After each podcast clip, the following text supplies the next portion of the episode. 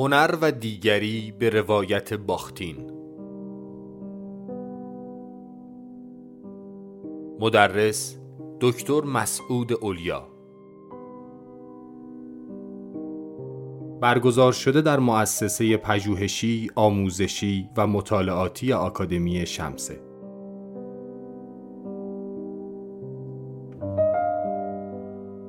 در این درس گفتار که در چهار جلسه برگزار شده است نسبت هنر و دیگری از منظر باختین مورد بررسی قرار گرفته است.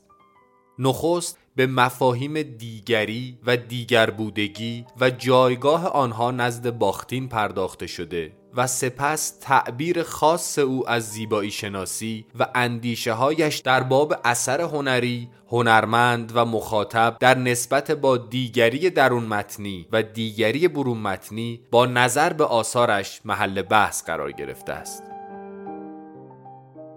در نهایت نتیجه گیری خواهد شد که در نظر این متفکر دل مشغول دیگری چگونه هنر در بستری بینا سوبژکتیو قوام می‌گیرد و عمل می کند.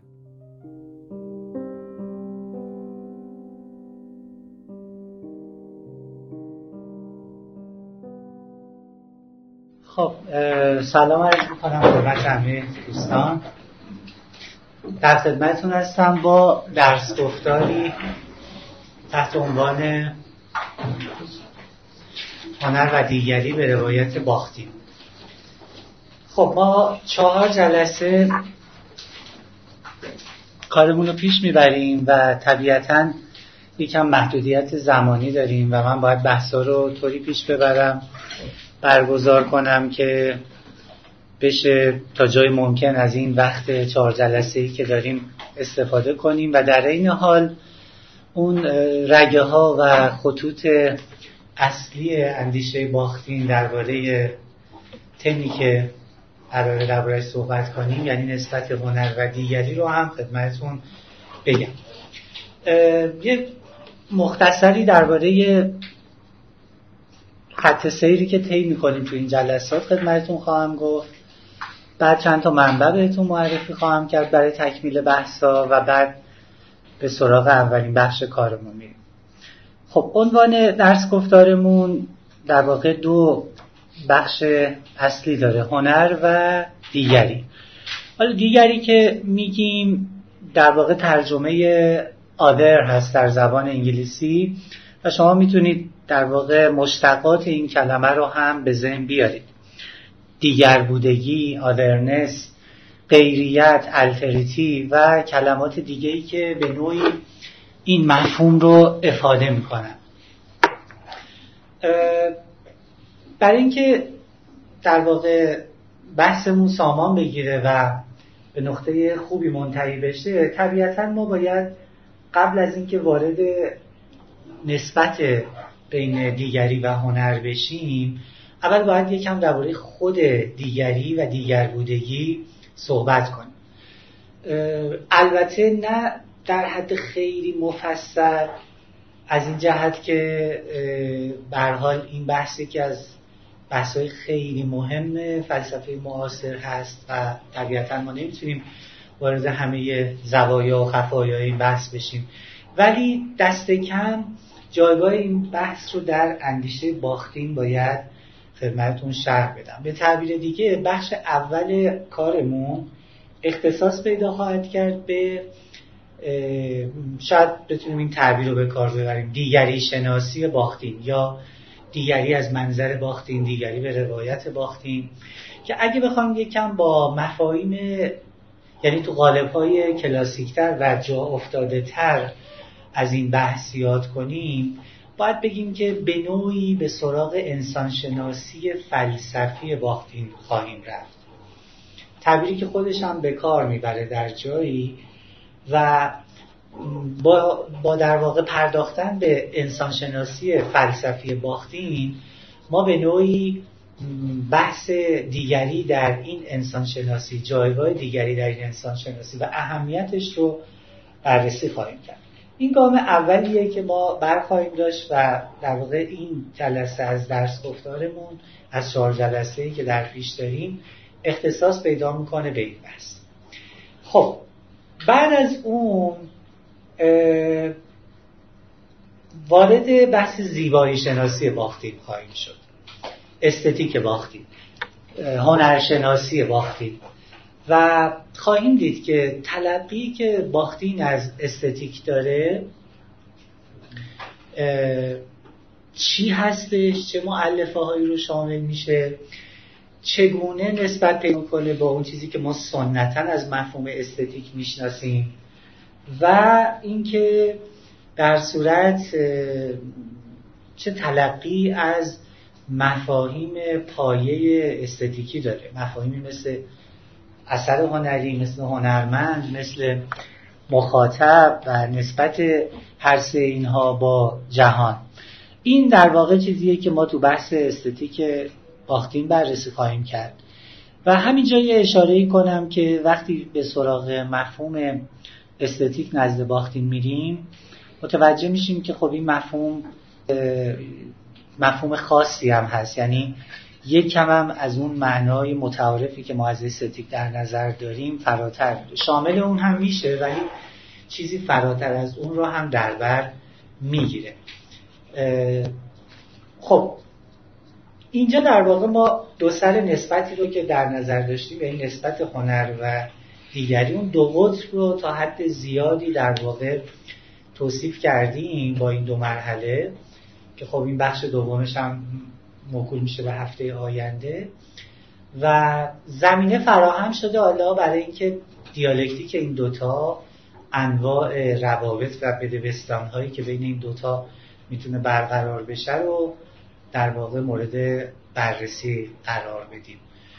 اگر به عنوان در واقع درس گفتار من دقت کرده باشید یعنی اون های مختصری که آورده بودم من از دو تا اصطلاح صحبت کرده بودم. یکی دیگری برون متنی و دیگری درون متنی. می‌تونیم بگیم دیگری اینتراتکستوال و دیگری اکستراتکستوال خب؟ منظورم اینه که در واقع ما هم بررسی خواهیم کرد که به طور کلی تقویم و برساخته شدن هنر چه نسبتی با دیگری های گوشت و استخونداری داره که ما در جهان پیرامون خودمون باشون مواجه میشیم؟ به تعبیر دیگه چگونه هنر در یک بستر intersubjective یعنی در یک بستر بینا اشخاصی یا اینترپرسونال اصلا قوام می‌گیره اصلا ذاتا هنر قائم به دیگری هست؟ از چه طرقی در واقع این قائم به دیگری بودن تحقق پیدا می‌کنه. چگونه است که بدون دیگری اساسا ما نمی‌تونیم از چیزی به نام هنر صحبت کنیم؟ اینجا مقصودمون دیگری های گوشت و استخونداریه که در جهان طرف مواجهه ما قرار می‌گیرند ولی از طرف دیگه می‌خوایم به یک نسبت دیگر بپردازیم. که این نسبت البته ریشه در اون نسبت اولیه داره. یعنی نسبت انزمامی هنر با دیگری های انزمامی دیگران انزمامی. ولی می‌خوایم یه گام هم فراتر از اون برداریم و این اتفاقا گامیه که تو کار باختین خیلی خصلت نماز خیلی کرکتریستیکه خیلی ویژه هستش. و اون اینه که می‌خوایم بررسی کنیم که خب حالا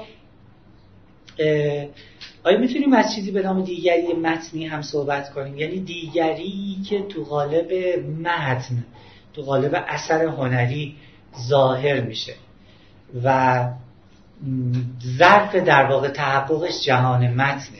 ممکنه ممکنه که نه حتما ریشه ها و خواستگاه در اون تکست فراگیر یعنی متن جهان داره. ولی اینجا به طور مشخص دیگری که در جهان متن به تعبیر ریکور جلوگر میشه به ظهور می‌رسه. یکی از ظهورات پررنگ این دیگری در واقع شخصیت های روایی هستند شخصیت های به طور خاص داستانی شخصیت های هنری و شخصیت هایی هستند که حالا فقط هم توی هنرهای روایی سراغ نداریم. فیگورهایی که مثلا توی آثار نقاشی می‌بینیم. مجسمه ای که جنبه figurative داره. یا مثلا شخصیت هایی که توی فیلم سینمایی می‌بینیم شخصیت هایی که توی نمایش می‌بینیم. شخصیت در واقع پرسوناژ. اینجا ما وقتی از دیگری متنی صحبت می‌کنیم اولا و اساسا مرادمون اون دیگریاییه که در قالب شخصیت ها و پرسوناج ها در اثر هنری به طور عام و اثر هنری ادبی به طور خاص ظاهر میشن. ما می‌خوایم هر دو این نسبت ها رو بررسی کنیم. خب برای اینکه ما این بحث رو پیش ببریم البته چه بخوایم چه نخوایم بحث intertextuality یا بینامتنیت هم در واقع مورد توجهمون قرار خواهد گرفت. بینامتنیت ترجمه در واقع intertextuality مبحثیه که اتفاقا امروز خیلی به گوشمون می‌خوره و یکی از بانیان اصلی طرح این مبحث هم خود باختین هستش. که بعدها کسایی مثل کریستووا مثل جونت و دیگران این بحث رو پروبال میدن.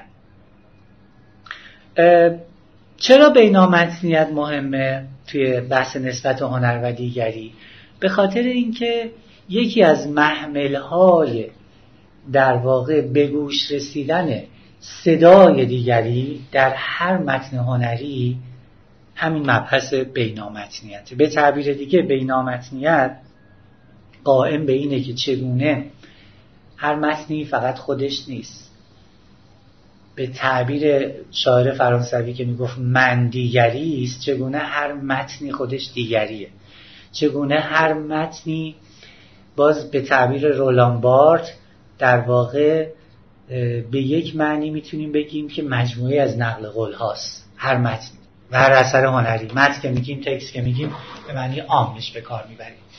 و این هم در واقع مبحثیه که ما در زیل بحث نسبت هنر و دیگری بهش خواهیم پرداخت. آخرین قسمت کارمون در واقع یک جور می‌تونیم بگیم نمونه کاویه.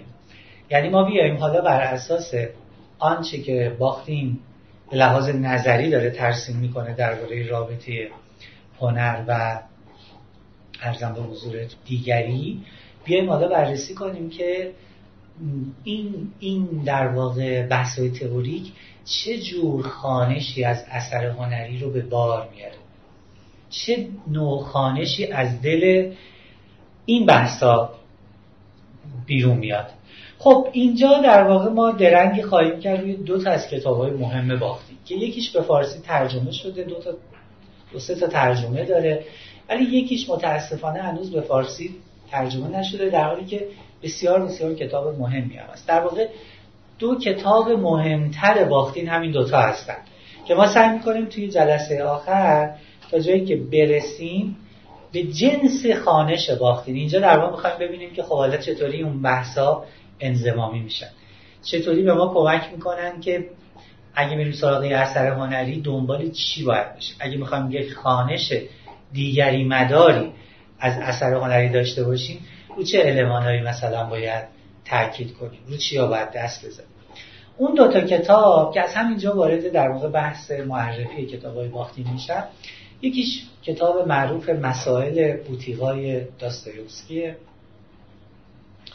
مسائل بوتیقای داستایوفسکی که هم به صورت مسائل بوتیقای داستایوفسکی ترجمه شدن به صورت پرسش های بوتیقای داستایوفسکی. دو, دو تا ترجمه هست که می‌تونید حالا به هر دو مراجعه کنید.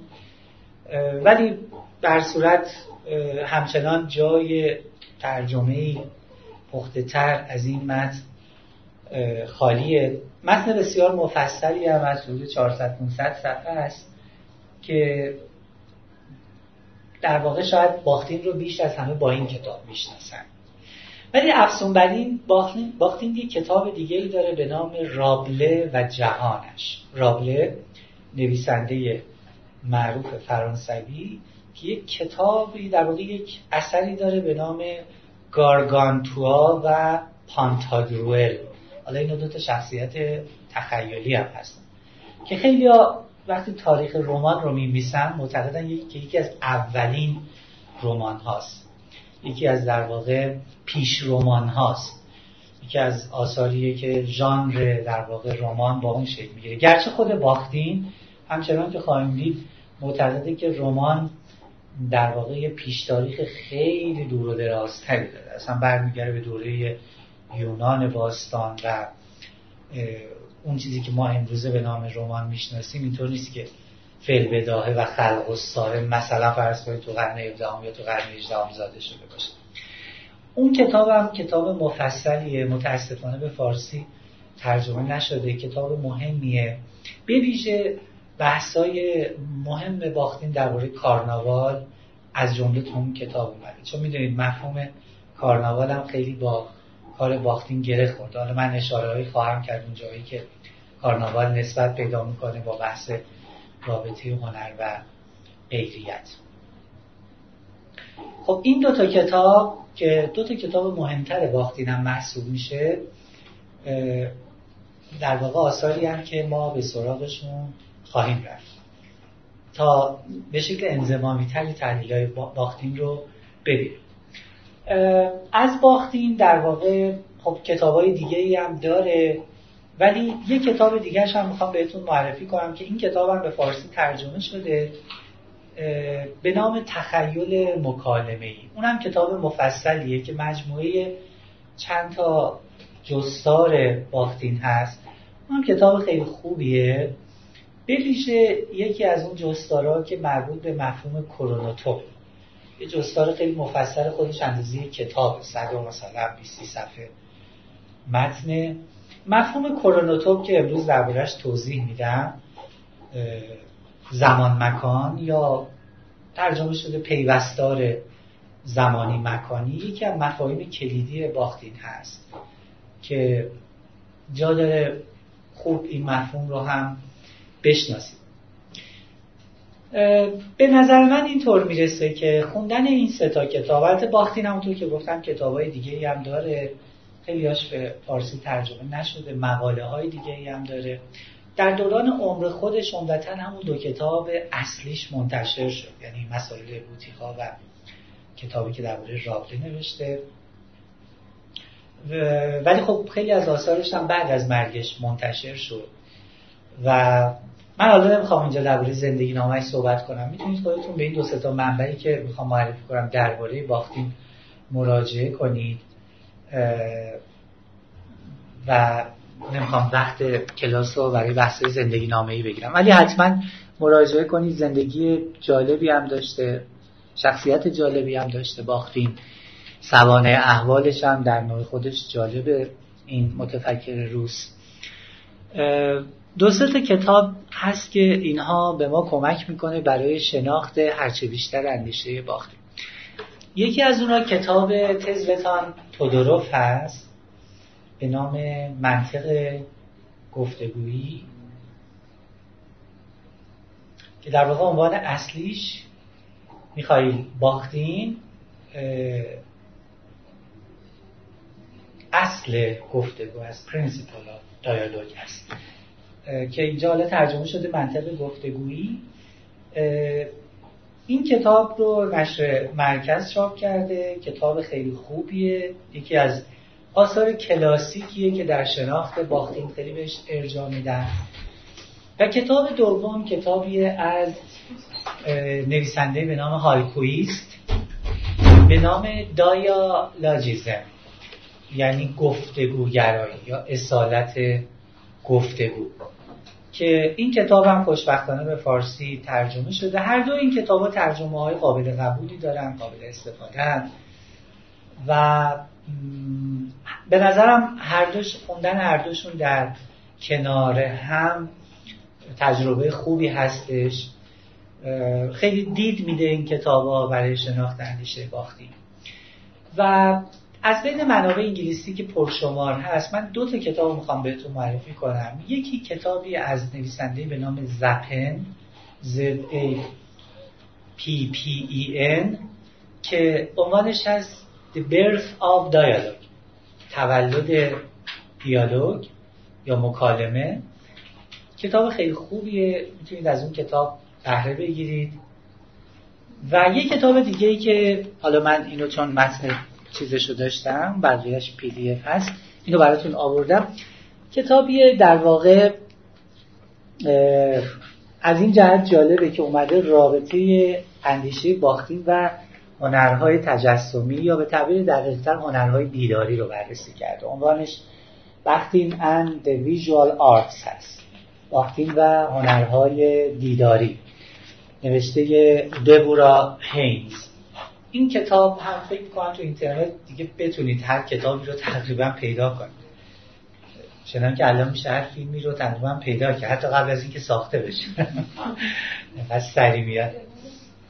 این هم فکر کنم بتونید پیدا کنید این کتاب رو. باختین دوانرهای دیداری حسن این کتاب اینه که خب می‌دونید باختین حالا بعد بیشتر توضیح میدم. عمدتا درباره هنرهای ادبی صحبت کرد یعنی درباره ادبیات بیشتر صحبت کرد. ولی اندیشه باختین منحصر به ادبیات نیست. یعنی ایده هایی که طرح می‌کنه درسته که خود باختین بیشتر علاقمند به ادبیات بوده تا هنرهای دیگه و به طور خاص تو ادبیات هم به هنر به رمان خیلی علاقمند بوده. ولی اندیشه های باختین درباره استتیک فقط شامل حال ادبیات نمیشه. شامل حال همه هنرها به درجات میشه. و کاری که این نویسنده کرده این بوده که سعی کرده اندیشه های باختین رو فراتر از هنرهای ادبی بر هنرهای مثلا اینجا دیداری هم اپلای کنه به کار ببنده. و بارآوری و ثمر بخشی این اندیشه ها تو اون حوزه ها رو هم به ما نشون بده. این هم کتاب خیلی خوبیه. باختین و هنرهای دیداری. و خیلی خوبه اگر یه روزی به فارسی ترجمه بشه خب. حالا شروع می‌کنیم بخش در واقع اول کارمون. سالش هزار و دقیق اگه بخوام بگم. 1995 چاپ اولش 1995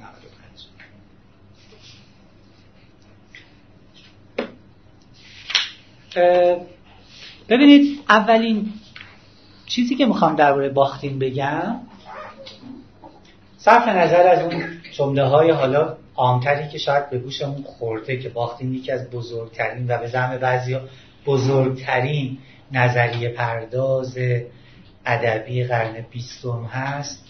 که حالا درباره بزرگترینش شاید بشه مهاجه کرد. ولی در اینکه یکی از بزرگترین هست به نظر من تردید نیست. بسیار بسیار اندیشش موثر بود. شما کتابایی هم که تو این حوزه است و باز کنید معمولا می‌بینید یه جایی به باختین اشاره میشه. یه نکته اینجا تو پرانتز بگم. ببینید اگه دقت کنید ما خیلی شاید استادای دیگه هم این کارو کرده باشن. وقتی می‌خوام کتابایی در حوزه نظریه هنر یا تاریخ هنر یا تئوری های هنر معرفی کنن خیلی وقتا این کتابا کتابایی که عنوانشون تئوری ادبیه. دقت کردید؟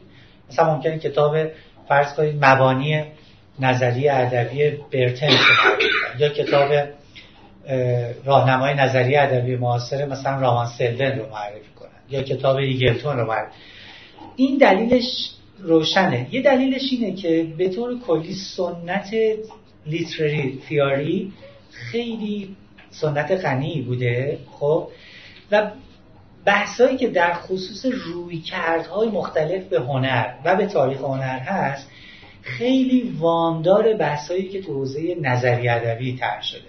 مثلا شما یه کتاب برتنس رو باز کنید که کتاب خیلی خوبیه که نشر ماهی چاپ کرده دوست خودمون دکتر ابوالقاسمی ترجمه کرده. خب اونجا مثلا فصلش چیه؟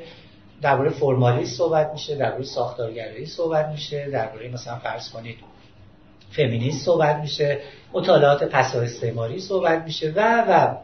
خب اینا که منحصر به خانش ادبیات نیست. تو حوزه هنر هم به کار میره. بنابراین حواسمون باشه که این کتاب هایی که تو حوزه نظری ادبی هستن باید در نظر بگیم که به معنی تو حوزه نظری هنر هم هستن. و هر زمان که ما بخوایم در حوزه هنر نظریه ورزی کنیم یا بخوایم با روی کردهای مواجهه با آثار هنری نقد هنری و تاریخ هنر یعنی هم تفسیر اثر هنری هم نقد اثر هنری و هم خانش هایی که میشه از تاریخ هنر داشت مثلا فرض کنید خانش فمینیستی میشه داشت خانش فرمالیستی میشه داشت ها؟ هر زمان که بخوایم با اینها با این روی کردها دقیقا و عمیقا آشنا بشیم چاره ای نداریم جز اینکه به کتاب های نظری ادبی هم مراجعه کنیم. چون درسته که اونجا دقدقه اولی ادبیات ولی ادبیات هم به مسابه نوعی از هنر محسوب میشه. و اغلب اون بحثا یعنی شاید بیراه نباشه اگه من بگم بالای 90 درصد و بلکه بیشتر از اون بحثا شامل حال آثار هنری هم میشه. بنابراین به خاطر قلت آثاری که ببینیم ما تو زبان فارسی داریم درباره روی کردهایی که در مواجهه با تاریخ هنر و نقد هنر میشه داشت باید به این کتاب های مربوط به نظریه ادبی هم مراجعه کنیم. باختین یکی از بزرگترین نظریه پردازان ادبی و هنری دوران ماست. یکی از معلفه های این بزرگی به نظر من قابلیت عظیم باختین برای مفهوم پردازیه. باختین یه متفکر مفهوم پرداز خیلی خلاقه توی مفهوم پردازی. همین الان اگر مثلا بعضی از شما شاید اولین آشنایی جدیتون با باختین باشه ولی من حدس قوی می‌زنم که یه سری از اصطلاحات باختینی به گوشتون خورده. مثل چی مثلا؟ مثل چی؟ خود دیگری. خب دیگه. پولیفانی مثلا. دقیقا. دیگه چی؟ بلندتر. منطق مکالمه. دیگه چی؟ کارناوال دقیقا. ببینید باختین این وجه کارش بسیار بسیار بارزه. من یه موقعی مثلا من وقتی کاراشو میخوندم برای خودم مثلا یه همینجوری یادداشت برمی داشتم مثلا این فقط بخشی از اون مفاهیمیه که حالا معادل انگلیسی مفاهیمیه که تو کار باختین همجور یادداشت کرده بودم. امروز گفتم براتون بیارم. یه شبکه جالب و عظیمی از مفاهیم هست. ببینید یکی از ملاک های بزرگی متفکر نه البته یگان ملاکش ولی یکی از ملاک ها اینه که ذهنش چطوری می‌تونه پدیده ها رو در واقع به قالب مفاهیم در بیاره. به قالب مفاهیمی که خیلی از اینها جدیدن خیلی از اینها تازن یعنی پیوندهای تازه که تو ذهنش برقرار میشه مفاهیم تازه ای رو هم خلق می‌کنه. خب ما کارناوال رو شنیده بودیم ولی متفکری مثل باختینه که میاد این مفهوم رو در واقع از زبان روزمره می‌گیره و یک بار معنایی عمیقی بهش میبخشه. باش صفت می‌سازه مثلا رمان کارناوالی کارناوالسک مثلا صفتی که از این واژه ساخته میشه. و کارناوالایز یعنی کارناوالی کردند و انبوهی از مفاهیم دیگه که من سعی خواهم کرد توی این چهار جلسه که در خدمتتون هستم بخش مهمی از این مفاهیم رو بهتون معرفی کنم و نشون بدم که این مفهوم چگونه است که در اندیشه باختین ظهور پیدا می‌کنه و چه کاری انجام میده چه فونکسیونی داره این مفهوم. و اگه این مفهوم رو بگیریم چه خلایی توی در واقع اندیشه باختین خودش رو نشون میده. همون کرونوتوپی هم که مثلا اول صحبت هم گفتم باز یه مفهومی که باختین از حوزه مثل ریاضیات می‌گیره ولی معنای خاصی توی نظریه هنر بهش میبخشه که دربارهش صحبت خواهم کرد. از این جهت پس باختین مهمه. نکته مهم دیگه در معرفی باختین اینه که باختین متفکر به یک معنی می‌تونیم بگیم آستانه هاست. متفکر مرز هاست خود این مفهوم آستانه یکی از مفاهیم مهم کار باختین. مثلا باختین بحث مفصلی درباره انواع گفتگو داره دیالوگ یکی از کلیدواژه های اصلی کار باختین. و بعد یکی از کارهایی که باختین می‌کنه اینه که نشون میده که چه انواع و اقسام جالبی از دیالوگ توی اثر هنری ممکنه تحقق پیدا کنه. حالا بعضی از این انواع ممکنه پیشاپیش بر ما آشنا باشه. مثلا فرض کنید به ما گفته میشه که مخاطب وقتی متنی رو می‌خونه یا اثر هنری رو می‌بینه وارد نوعی دیالوگ واقع میشه. خب ما یه دیالوگی داریم دیالوگ مخاطب با اثر. ولی باختین به این دیالوگ مخاطب با اثر بسنده نمی‌کنه. دیالوگ خود هنرمند با اثرش رو هم در نظر داره. و این خیلی جالبه. یعنی بخش زیادی از بحث‌های باختین ناظر به دیالوگیه که میان هنرمند و اثرش جریان پیدا می‌کنه.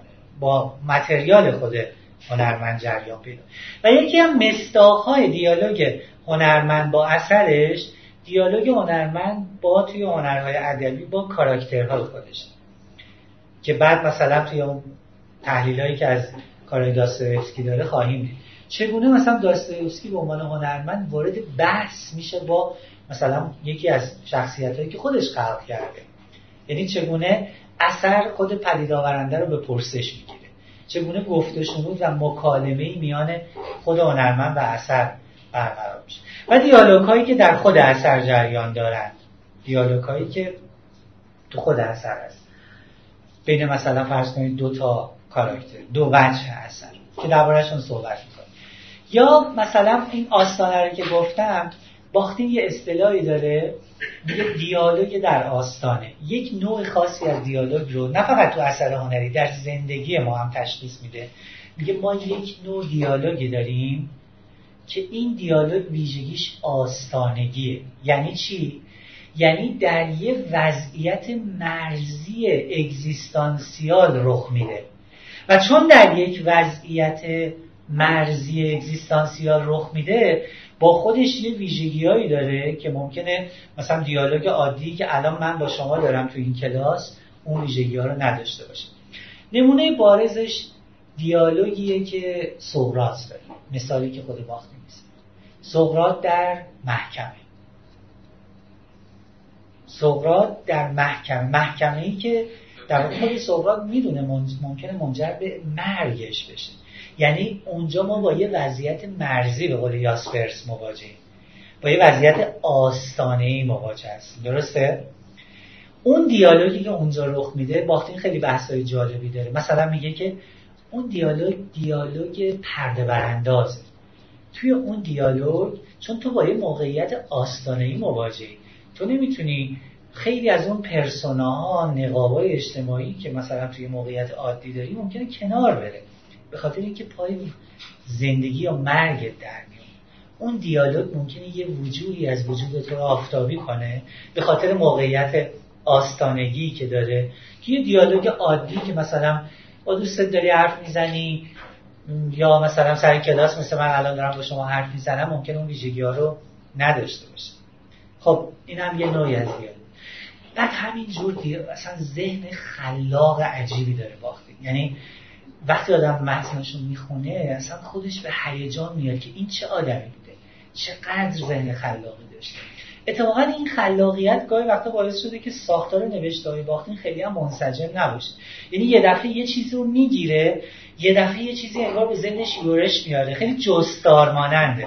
مثلا سبک اس ژانر اسی می‌دونید یکی از ویژگیاش اینه که اسی ویژگی که داره خیلی وقتا نویسنده رو دنبال خودش می‌کشه. برخلاف مثلا رساله که یه ساختار نسبتا منسجمی داره نویسنده یه مقدمه داره متنی داره نتیجه داره. یه معماری یه هندسه برای خودش ترسیم می‌کنه. اسه اینطوری نیست. اسه انگار خود ایده هست که ما رو دنبال خودش می‌کشیم باختین نوشتهاش اینطوری. یعنی آدم یه مقایس می‌کنه. اینو من به ویژه تو کتاب چیز دیدم. حالا البته تو کتاب مسائل بوتیقای داستایوفسکی هم این ویژگی خیلی بارزه. ولی توی کتاب رابله و جهانش این خیلی روشن. یه دفعه می‌بینید مثلا داره درباره طبیعت صحبت می‌کنه. انگار جاذبه این مفهوم باختین رو فرا می‌گیره و یه دفعه می‌بینید مثلا ده صفحه 20 صفحه گریز می‌زنه مثلا این بحث رو باز می‌کنه. و بعد دوباره برمیگرده مثلا به یه بحث ذهن بسیار داره و ما می‌تونیم از این خلاقیت خیلی یاد بگیریم. یعنی هدف اصلی من توی این کلاس اینه که صرف نظر از اینکه با اندیشه های یه متفکر بزرگ روزگارمون آشنا میشیم با نحوه خانش باختین هم دمخور بشیم و خلاقیت در خانش رو بیاموزیم تمرین کنیم ممارست کنیم. باز مثلا همینجا حالا اگه بخوام مثال رو ادامه بدم مثلا باختین یک مفهوم پردازی دیگه می‌کنه میگه ما یک نوع دیگه از دیالوگ داریم. دیالوگی که میان دو نفر در می‌گیره ولی خطابش به یک نفر سوم قایب می‌دونید یعنی یک مخاطب قایب سومی هست که حضور نداره تو اون صحنه دیالوگ. ولی اتفاقا دیالوگ با نظر به اونه که رخ میده. مثلا اگه بخوام یه مثالی بزنم از ادبیات خودمون توی متون داستان عرفانی ما خیلی که هست شما تذکرت رولیا رو مثلا اگر باز کنید خیلی وقتا می‌بینید یه عارفی یه صوفی داره با یه کسی دیگه صحبت می‌کنه. خب یه مخاطب حی و حاضر یه مخاطب بلافصل داره. ولی در واقع مخاطب سومی داره. مخاطب سوم خداست. یه مخاطب قایبیه که وقتی اون عارف داره صحبت می‌کنه همیشه تو صحبتش پروای اون مخاطب رو داره. یعنی می‌دونه که یک گوش سومی هست که داره صداشو میشنن قایبه ولی حاضره. خب اینم در واقع یک شکل دیگه از و اینجا تموم نمیشه. یعنی حالا ما خواهیم دید توی بحث مسائل بوتیقای داستایوسکی چقدر این جالبه چقدر این شبکه دیالوگی که باختین ترسیم می‌کنه شبکه جذابی است. خب از کجا رسیدم به این بحث؟ از اینکه گفتم باختین یه متفکر آستانه‌ایه متفکریه که گویی در آستانه ها ایستاده. آستانه چیا؟ ببینید یکی از ویژگی های باختین اینه که نه فقط درباره دیالوگ صحبت می‌کنه مکالمه یکی از تمهای اساسی فلسفشه و تفکرشه بلکه خودش هم سعی می‌کنه بین حوزه ها و رشته های مختلف مکالمه برقرار کنه یا بین جریان های مختلف در یک حوزه مکالمه برقرار کنه باختین به این معنی متفکر متفکریه که مخصوصا امروزه که بحث‌های بین رشته‌ای خیلی باب شده خیلی می‌تونه دست ما رو بگیره. یعنی متفکریه که در واقع تلاش می‌کنه که بین اون دوگانه هایی که سنتا منفصل از هم دیده میشن مثلا تکست و کانتکست متن و زمینه دال و مدلول مثلا تو حوزه زبانشناسی. خب؟ یا مثلا سیستم و تاریخ. یا اگه بخوایم با تعبیر هاورماسی بگیم سیستم و زیست جهان خب؟ سعی می‌کنه که بین اینها دیالوگ برقرار کنه. یعنی انگار خیلی از بحثاش پایی در این میان داره و پایی در اون میان داره. نمی‌خواد حق می‌خواد حق هر کدوم رو ادا کنه. نمی‌خواد با مثلا چشم بستن بر روی context فقط متن رو خیلی پا در هوا و به شکل یک نظام بسته در نظر بگیره. اتفاقا می‌خواد نشون بده که چگونه است که text به انواع رشته های مختلف بسته و پیوسته هست به چی؟ به context. چگونه؟ متن به فرامتن وابسته است. چگونه فرامت در متن انعکاس پیدا می‌کنه و بعد چگونه خود متن هم فرامت رو می‌سازه؟ یعنی رابطه دوگانه اگه بخوام خیلی خیلی عام این تعبیر رو به کار ببریم هنر و زندگی.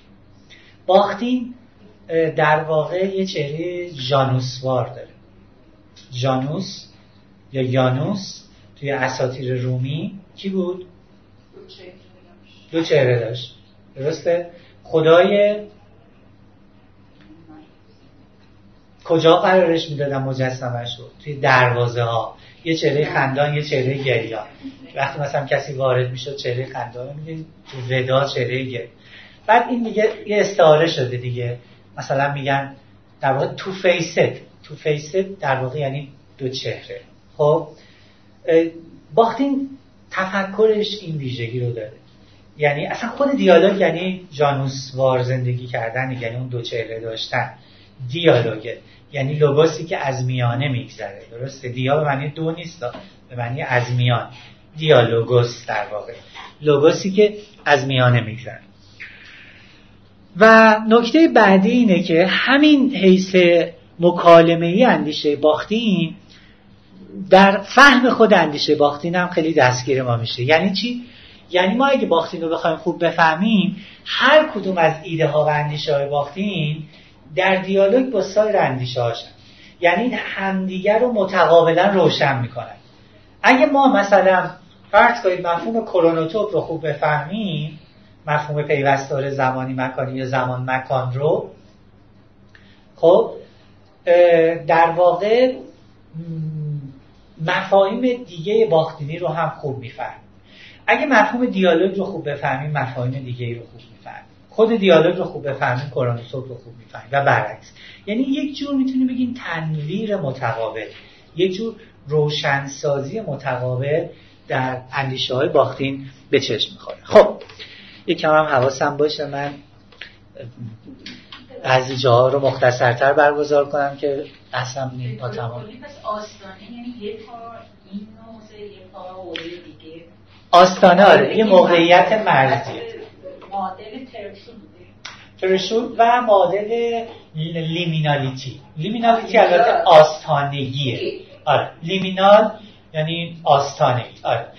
وضعیتی که به قول شما در واقع پایی در این سمت و پایی در اون سمت. خب یا این وضعیت باش تزلزل و شک و تردید نیست؟ به یه معنی هست به خاطر اینکه ما از یک ساحت معرفتی یا از یک ساحت وجودی در آستانه یه ساعت دیگه هستیم. ولی فقط شک نیست. می‌تونه امید هم باشه می‌تونه استراب باشه می‌تونه عدم اطمینان باشه. مجموعی از احوالی که با وضعیت های مرزی عجین هستن. می‌تونه شوق باشه چون داری از یک ساعتی به یک ساعت ترانسندنس باشه یک جور استعلا باشه. خب. براتون گفتم که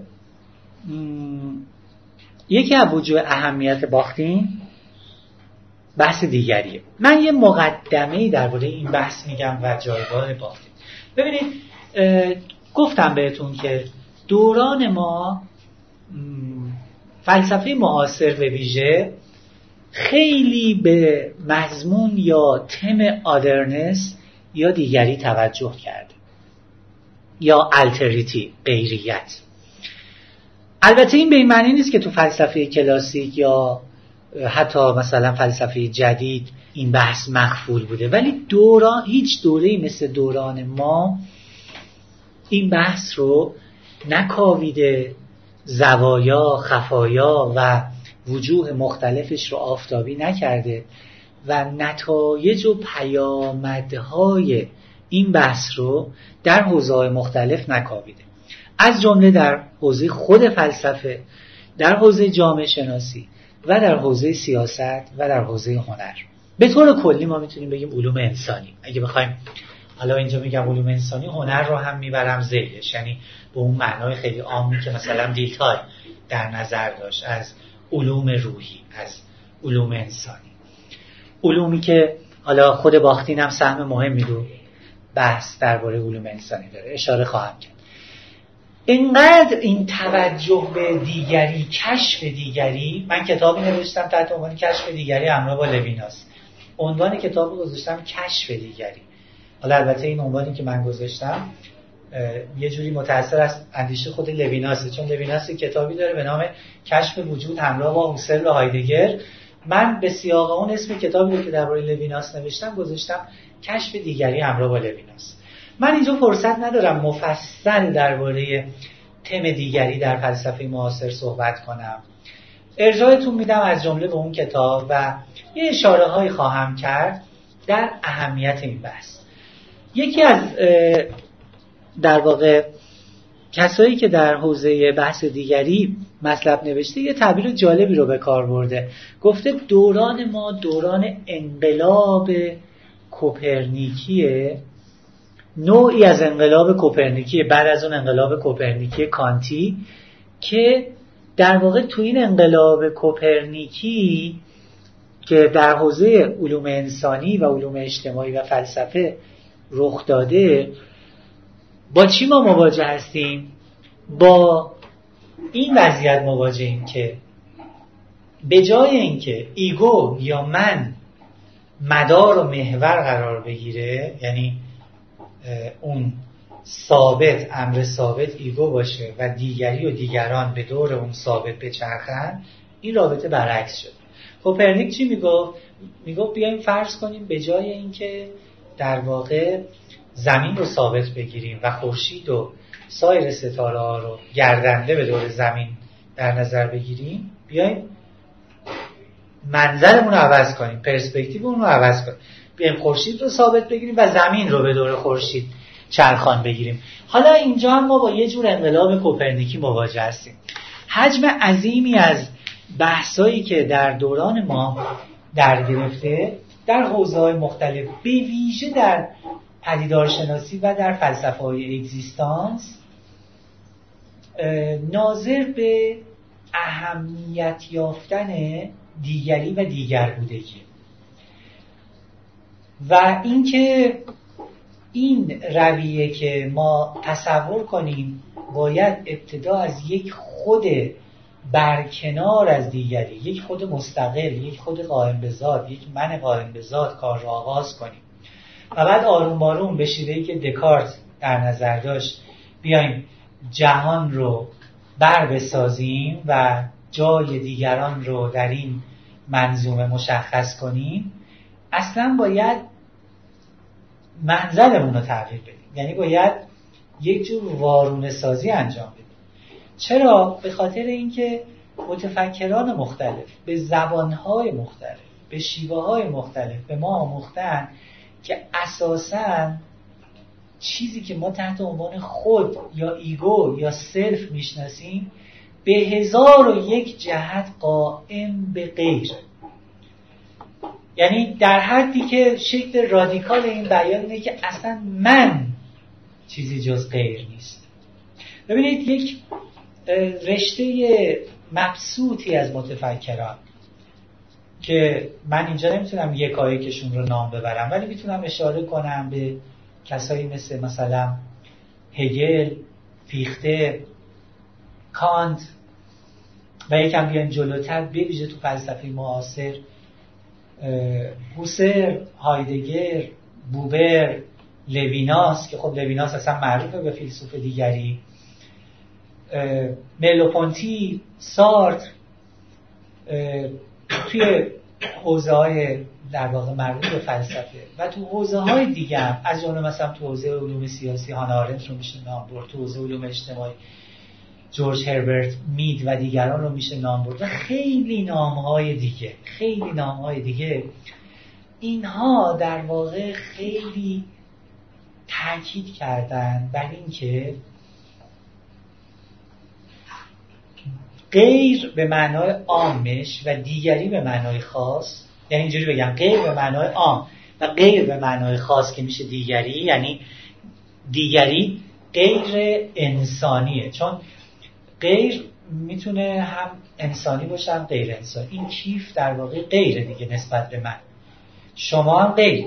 ولی من به شما میگم دیگری معمولا به کیف دیگری نمیگم میگم غیر. ما تو زبان خودمون با این دوتا واژه این تمایز رو بیان می‌کنیم. ولی تو انگلیسی متاسفانه چنین تمایزی نداریم و هر دو میگیم آدر این زبان فرانسه داریم این تمایز رو. یعنی آدر که میگیم چیز اتخ که میگیم در زبان فرانسه هم غیر انسانیه هم غیر غیر انسانیه. اشیا مثلا چیزها. ولی اتخویی در زبان فرانسه فقط به غیر انسانی اطلاق میشه. در صورت اینجا تاکید ما عمدتا بر دیگری یعنی غیر انسانیه. گرچه که اون غیر به معنای عام هم در جای خودش بسیار بسیار مهم حجم عظیمی از بحثا ناظر به اینه که اولا اون چیزی که ما تحت عنوان خود یا self می‌شناسیم یک اون, اون هسته اون مرکزی که اون اینجای مطلق به تعبیر هوسرل اون اینجای مطلقی که من هستم و هر چیز دیگه این نسبت به اون آنجاست خب؟ اون خود اون self نزد این متفکرها یک امر ریلیشناله. یعنی یک امر ربطی یا نسبتی یا رابطه‌ای خود به اشکال مختلف قائم به غیر. مثلا مارتین بوبر میگه که اصلا در آغاز نه من بود نه تو بود. کلمه آغازین من تو یک کلمه است من تو وقتی میگه یه تعبیر خیلی جالبی داره اون آیه انجیل یوحنا می‌گفت چیز در آغاز کلمه بود لوگوس بوبر میگه در آغاز رابطه بود در آغاز نسبت در آغاز relation بود رابطه بود. ببین وقتی ما میگیم رابطه ببینید وقتی ما از نسبت صحبت می‌کنیم نسبت دست کم بین دو چیز دیگه درسته؟ یه الفی داریم یه بی داریم. و اون نسبتی که بین اینا هست بهش میگیم رابطه یا نسبت. مثلا پدر فرزند. خب پدر یک موجوده فرزند یک موجوده. ولی یه نسبت پدر فرزندی بین اینا برقراره. درسته؟ خود اون نسبت یک شی نیست. درسته؟ شی این دوتا هستن. پدر و پسر. ولی در این نزد این متفکرها اتفاقا خود اون نسبت است که کلیدیه. نقش مهمی داره. در آغاز رابطه بود. چرا اینو میگم با یه مثال این بحث رو باز کنیم. ببینید وقتی من میگم من وقتی میگم خود وقتی میگم self وقتی میگم ego اگر یکم من دقیق بشم در این من گفتن خودم و برم بکاوم درون نگری کنم خودم رو این من رو بخوام به چنگ بیارم به چی می‌رسم واقعا؟ یه لحظه فکر کنید هر کدوم از ما می‌خوایم من خودمون رو به چنگ بیاریم. این من رو باید می‌خوایم توصیفش کنیم. وقتی می‌خوایم این کار رو کنیم در نهایت چیزی که دستمون رو می‌گیره چیزی نیست جز مشتی از نسبت ها وقتی میگیم نسبت نسبت معمولا یک طرفش غیر. یک طرفش یه چیزی بیرون از خودم. ببینید مثلا من می‌خوام خودم رو بشناسم. می‌خوام ببینم من کیم. من میگم مثلا من استاد دانشگاه هستم. من مردم. من مثلا همسرم. من پدرم. من دوستم. اینا رو میگم دیگه. من خودم رو بخوام توصیف کنم. چی میگم؟ چیزایی از این جنس میگم دیگه. من آدمی هم که در ایران به دنیا اومدم. من شهروند این جامعه. من شهر مثلا اهل تهرانم. ببینید تک تک این چیزهایی که ما میگیم اگه عمیق بشیم همیشه در وصل خودش یه غیری نهفته است و یک نسبتی رو با خودش هم می‌کنه. آیا می‌تونیم استاد یعنی چی؟ استاد بدون دانشجو معنی داره معلم بدون شاگرد معنی داره معلم بدون محیط آموزشی معنی داره معلم بدون اون کلماتی که درس بدون درس معنی داره. همه اینا شبکه از نسبت ها هستن. یعنی اینجوری بگم اگر شما رشته نسبت های خودتون رو قطع کنید چیزی از شما باقی نمیمونه. هیچی باقی شما من بگید یه چیزی تو شما باقی میمونه. اون چیزی که ما بتونیم به چنگ بیاریم ما ما به اون در واقع کنه ذاتمون که شاید دست نایافتنی باشه برای ما به تعبیر کانت مثلا نفس شاید دست نایافتنی باشه دسترسی نه آگاهی خودمون رو در نظر در تمام اینها ما متوجه میشیم که هویت قائم به غیریت. آیدنتیتی قائم به التریتیه تو همه چیزم من چیزی نیستم. این نویسنده فرانسوی که هممون می‌شناسیم اگزوپری. یه جمله خیلی جالبی داره میگه آدمی چیزی نیست جز گرهی از نسبت ها دقیقا. گرهی از نسبت ها گرهی ما واقعا گرهی از نسبت ها هست به خاطر همینه که گابریل مارسل فیلسوف فرانسوی یه جمله داره میگه به یک معنی می‌تونیم فلسفه رو به این صورت طرف کن، تعریف کنیم. رشته تعملاتی درباره یه حرف اضافه. اون حرف اضافه چیه؟ با. With. در زبان انگلیسی. Avec در زبان فرانسه یه اصلا فلسفه چیزی جز رشته تعملاتی درباره این با نیست. شما هایدگر رو نگاه کنید کتاب و زمانش رو بخونید. و زمان وقتی می‌خواد حالا میگه دازاین یعنی حالا یه معنی موجود انس... وجود انسانی. وجود انسانی رو وقتی می‌خواد تعریف کنه با شبکه نسبت ها تعریفش می‌کنه. میگه انسان یا دازاین به تعبیر دقیقتر چیزی نیست جز در جهان بودن. به سوی مرگ بودن. با دیگران بودن. و همینطور الاخر ببینید حتی این هایفنا تو ترجمه باید باشه. به خاطر اینکه اون شبکه رو نشون میده. این به هم پیوستگی رو نشون میده. این یک فعله. اینجا اتفاقا خیلی باختینی یعنی باختین حالا می‌بینیم میگه انسان ایونته. انسان رخداده انسان اسم نیست نام نیست انسان فعل ورب رخداد ایونت نمیگه که این دازاین در جهان باشنده است میگه دازاین خود در جهان بودن. یعنی ببینید چقدر می‌خواد اون جنبه نسبت و فعل و سیلان و پروسس تاکید کنه. خب از اینجا در واقع وقتی کلمه با رو با کلمه در میان بودگی در کنار هم بذاره یعنی کلمه بیتوین فلسفه باختین اینجا می‌خوام وارد انسانشناسی باختین بشم. انسانشناسی باختین انسانشناسی میانه است. در میان بودگیه بیتوینه یعنی برای باختین اون چیزی که در درجه اول مهمه نه طرفین نسبت بلکه خود نسبت خود رابطه است. اون میانه ایه که ماها در اون خودمون رو پیدا می‌کنیم و هویت ما در اون ساخته میشه. شما اگر به مجموعه بحثا و اصطلاحات باختین نگاه کنید که حالا آروم آروم یک به یک اینا رو باز می‌کنیم چیزی که در همه اینا مشترک هست همین عرصه میانه هستش. اون میدان میانه ایه که ما در اون ما میشیم. ما چگونه ما میشیم؟ ما در این عرصه میانه است که ما میشیم. و این عرصه میانه عرصه اینتر عرصه اینتر لینگوالیستیک یعنی زبان شناسی که در میانه جنگ عرصه اینترپرسوناله عرصه اینتر سابجکتیوه یعنی همین مفهوم اینتر. این مفهوم اینتره که شبکه مفهومی باختین رو برای ما تعریف می‌کنه. خب می‌خوام اینجا وارد در واقع انسان شناسی باختین بشه ببینید باختین خواستگاه های فکرش خیلی متنوع است. خود این تنوع خواستگاه فکریش هم خیلی جالبه. یعنی باختین خودش با سنت های فکری مختلفی دیالوگ داشته. یکی از اون سنت ها فلسفه کانته.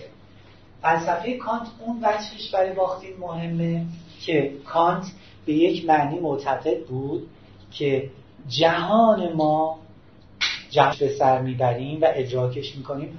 حاصل یک جور دیالوگ یک جور مکالمه است.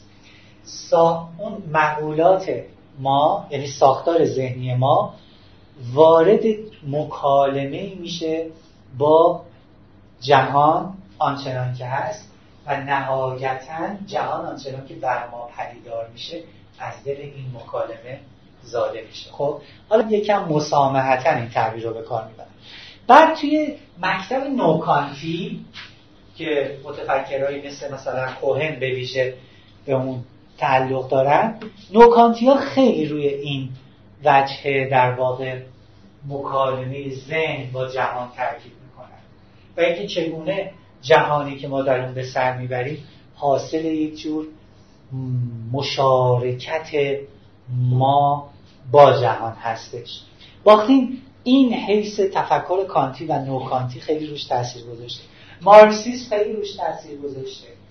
حتی ماتریالیسم دیالکتیکی تاثیر گذاشته. بدون اینکه ما مشخصا بتونیم بگیم باختین یه متفکر مارکسیست و ارتودکسه ولی تحلیل های باختین در مورد context هنر توجهش به اون بستر اجتماعی هنر خیلی وامدار و انعکاس دهنده تحلیل های مارکسیستی هستش. در این حال خیلی جالبه باختین از مسیحیت ارتودکس هم خیلی تاثیر پذیرفته چنان که اولکولیس به درستی توصیف می‌کنه مسیحیت ارتودکسی که ویژگیاش اینه که به یک نوع تقدس و حالی، حالینسی برای امور جسمانی در نظر می‌گیره و برای خود تجسد مسیح یعنی اون بخش انسانی مسیح. چون مسیح انسان خداه دیگه به قول کیرکگور پارادوکس اصلی تو مسیحیت همین پارادوکس انسان خداست. چطور موجودی؟ هم انسانیه هم خداست. پس خدا چطور وارد تاریخ میشه؟ چطور خدا در واقع incarnate میشه؟ یعنی گوشتمند میشه carnal میشه یعنی گوشت و استخون پیدا می‌کنه. این توجه به اون جنبه incarnation توی مسیحیت ارتودکس هم خیلی روی باختین تاثیر گذاشته. به خاطر اینکه توی تفکر باختین ما خیلی توجه به بدن رو داریم. مخصوصا توی اون کتاب رابله و جهانش بحثای خیلی جالبی باختین درباره بدن گروتسک داره. بدن گشوده اوپن بادی بدن باز. و خیلی بحثای جذابیه که امیدوارم برسیم به اونها بپردازیم. بدنمندی کلا برای باختین خیلی مهمه. و می‌دونیم که کلا نزد فیلسوفان پدیدارشناس و اگزیستانسیال هم بحث بدنمندی این بادیمنت خیلی اهمیت داره. باختین هم خیلی به بدن توجه داره. و همینطور رگه های رومانتیک تو کارش هست. حتی رگه هایی که منبعث از فیزیک اینشتین هست. مفهوم نسبیت. یکی از مفاهیمی که تو کار باختین خیلی به کار می‌بره مفهوم relativity ه که با این relation فرق می‌کنه. ولی با هم ارتباط داره یعنی باختین هم به نسبت خیلی توجه داره هم به نسبیت توجه داره. یعنی معنا رو تو بحثایی که در زبان داره که من بهشون اشاره خواهم کرد توی اون فرازبان شناسی خودش خیلی توجه داره به نسبیت معنا. و این نسبیت به شدت کانتکستوال چگونه معنا تطور تاریخی داره چگونه در واقع تاریخ به تعبیر گادامری تاریخ تأثیرات هر کلمه در واقع موجد نوعی نسبیت در معنا میشه. و در این حال چگونه توی انسانشناسی و جهان نگریش بر این نسبیت تاکید می‌کنه؟ چگونه بر وضعیتمندی ما وضعیت نسبی که در جهان داریم تاکید می‌کنه؟ اینها و البته رگه های اگزیستانسیالیستی هم تو کارش خیلی پررنگه که چنان که تو بحث امروزمون خواهیم دید این رگه ها خودشون رو نشون میدن. خب من یه شمایی ترسیم می‌کنم توی این فرصت باقی مونده از در واقع شبکه مفاهیمی که باختین با اونها انسانشناسی خودش رو شرح میده. از اینجا کار رو آغاز می‌کنم که باختین بر وقتی از انسان صحبت می‌کنه از انسان گوشت و استخوندار و انزمامی قرار گرفته در موقعیت صحبت می‌کنه. یعنی این مفهوم سیچویتدنس یکی از مفاهیم مهم واقعی. یعنی انسان به مسابه موجودی که همواره پیشا پیش خودش رو در یک موقعیت مشخص زمانی و مکانی میابه از اینجا در واقع مفهوم کرونوتوپ زاده میشه. کرونوتوپ ببینید کرونوتوپ از دو واژه کرونوس و توپوس گرفته شده که هر دو واژه های یونانی هست کرونوس به معنی زمان توپوس هم معنی مکان. کرونوتوپ که بعد تو تحلیل های هنری باختین خیلی بحث جالبی رو به خودش اختصاص میده هم یه ویژگی انسانیه هم یه ویژگی آثار هنریه. یکی از اون جاهایی که مفهوم غیریت و هنر با هم پیوند پیدا می‌کنن همین مفهوم کرونوتوپ ما همواره پیشا پیش خودمون رو در یک کرونوتوپ ویژه زمانی و مکانی میاریم من الان به قول اینجا هستم. من اینجای در واقع وجود من نفس من یه جور به تعبیر حسین اینجای مطلقه. بدن من به تعبیر دقیقتر بدن من اینجای مطلقه. یه مرکزیه که از اون مرکز من با پیرامون خودم ارتباط برقرار می‌کنم. درسته؟ این مرکز یه ویژگی کرونوتوپیک داره. یعنی هم به لحاظ زمانی متعینه هم به لحاظ مکانی. درسته؟ من در لحظه اینجا و اکنون هیک ات نونک به قول لاتین زبان ها درسته؟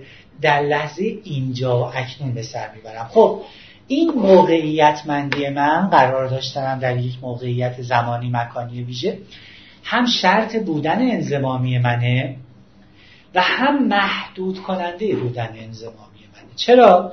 چون من نمی‌تونم دران واحد هم اینجا باشم همونجا چرا؟ می‌تونم اینجای خودم رو بدل کنم به آنجا. بلندشم قدم بزنم اونجا باشم. اینجای خودم رو تغییر بدم. ولی اینجا رو دیگه از دست دادم. در هر آنی من در یک موقعیت کرونوتوپیک متعین قرار دارم. این برای باختین منجر به مفهوم دوم باختین میشه که خیلی مفهوم جالبیه. مفهوم نان علیبای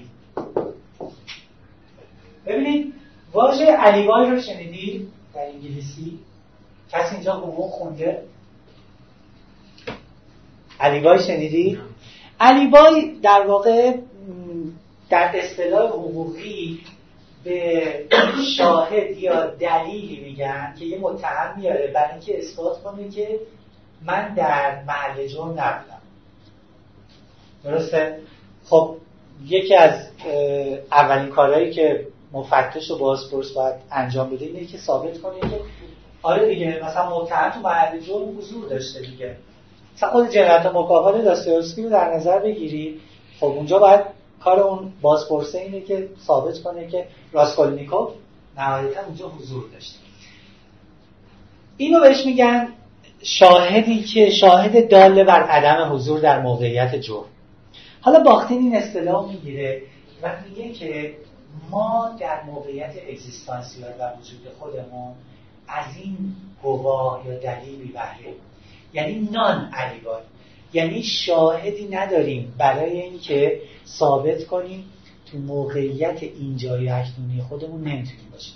به تعبیر دیگه ما محتومیم به اینکه در موقعیت جرم وجودیمون باشیم حالا جرم رو اینجا من اضافه کردم.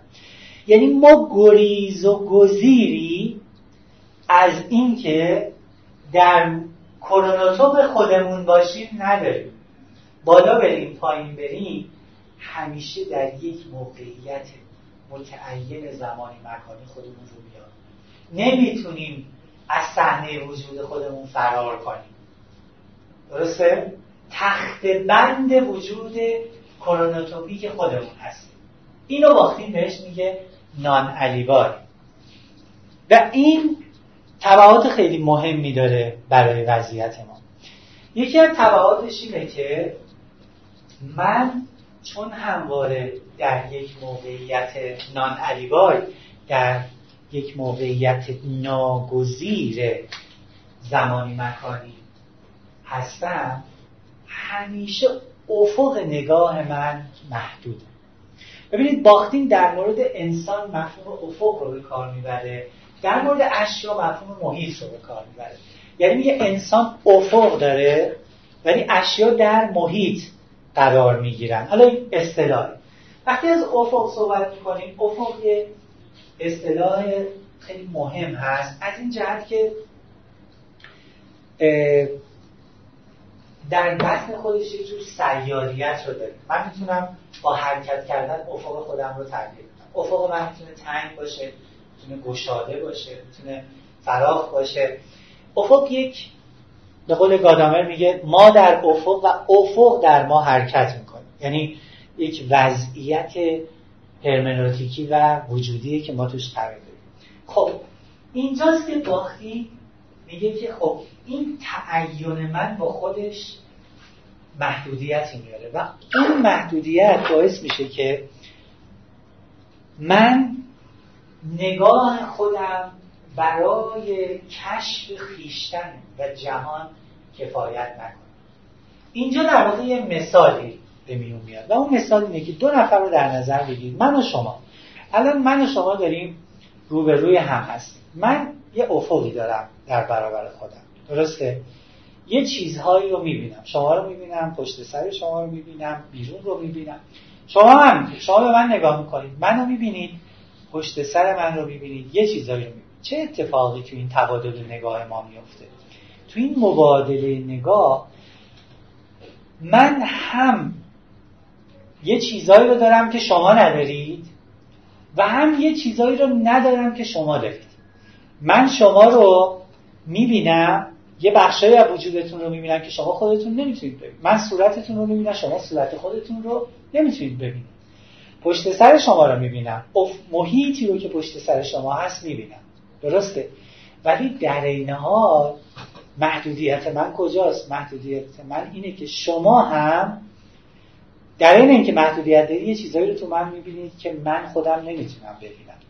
اینو باختین بهش میگه مازاد نگاه. Surplus of seeing یا excess of seeing مازاد نگاه. مبادله انسانی با خودش یه مازاد نگاهی داره. اصطلاح ارزش افسوده یا مازاد ارزش مارکس رو شنیدید دیگه. درسته؟ حالا اینجا فرض کنید ما با یه ارز نگاه افسوده مواجه هستیم. با یک مازاد نگاهی مواجه هستیم. رابطه انسانی که این بعد تو بحث هنر و استتیک خیلی اهمیت پیدا می‌کنه وابسته به همین مازاد نگاه اون چیزی که باعث میشه من بتونم از خیشتن فراتر برم و به چیزهای دسترسی پیدا کنم که اگر شما نبودید هیچ موقع بهشون دسترسی پیدا این مازاد نگاهی که تو رابطه اتفاق و بعد انجام می‌رسیم به مفهوم بعدی باختین. خب کرونوتوپ رو گفته بودم درسته؟ یه مفهوم دیگه باختین داره به نام exotopy. exotopy در واقع می‌تونیم ترجمهش کنیم برون مکانی یا برون موضعی یا بعضی گفتن برون بودگی. یکی دیگه از ویژگی های relation انسانی ما این برون بودگی. برون بودگی به این معنیه که ما برای اینکه جهان انسانیمون رو بسازیم در زیست جهان انسانیمون به سر ببریم ساحت درون کفایت نمی‌کنه اگر هر کدوم از ماها در واقع ساحت های درونی در خود فرو بسته بودیم. منادهای بیدر و پنجره بودیم به تعبیر لایبنیسی خب؟ ارتباط به معنای راستینش ممکن نبود. اینکه امکان ارتباط فراهم هست و به تبعش حالا چنان که خواهیم دید توی استتیک امکان خلق هنری فراهم هست. به اعتبار اکستوپیه چرا؟ به خاطر اینکه هر کدوم از ما یک ساحت درونی داریم که باختین بهش میگه روح بهش میگه اسپریت. روح. هر کدوم از ما وقتی من به درون خودم رجوع می‌کنم اون جریان درونی خودم اون تصوری که از خیشتن دارم روح. سپریت ولی در این حال من می‌تونم دیگری رو از بیرون ببینم. دیگری هم می‌تونه منو از بیرون ببینه. و این از کجا در میاد؟ از این خاصیت اکسوپیه که در میاد. و این تبعات خیلی زیادی داره. به خاطر اینکه من در ساحت درون خودم به تمامی وجود خودم دسترسی ندارم. وقتی من در خودم غرق میشم همه وجود خودم رو نمی‌تونم ببینم. هم به لحاظ بدنی هم به لحاظ روحی.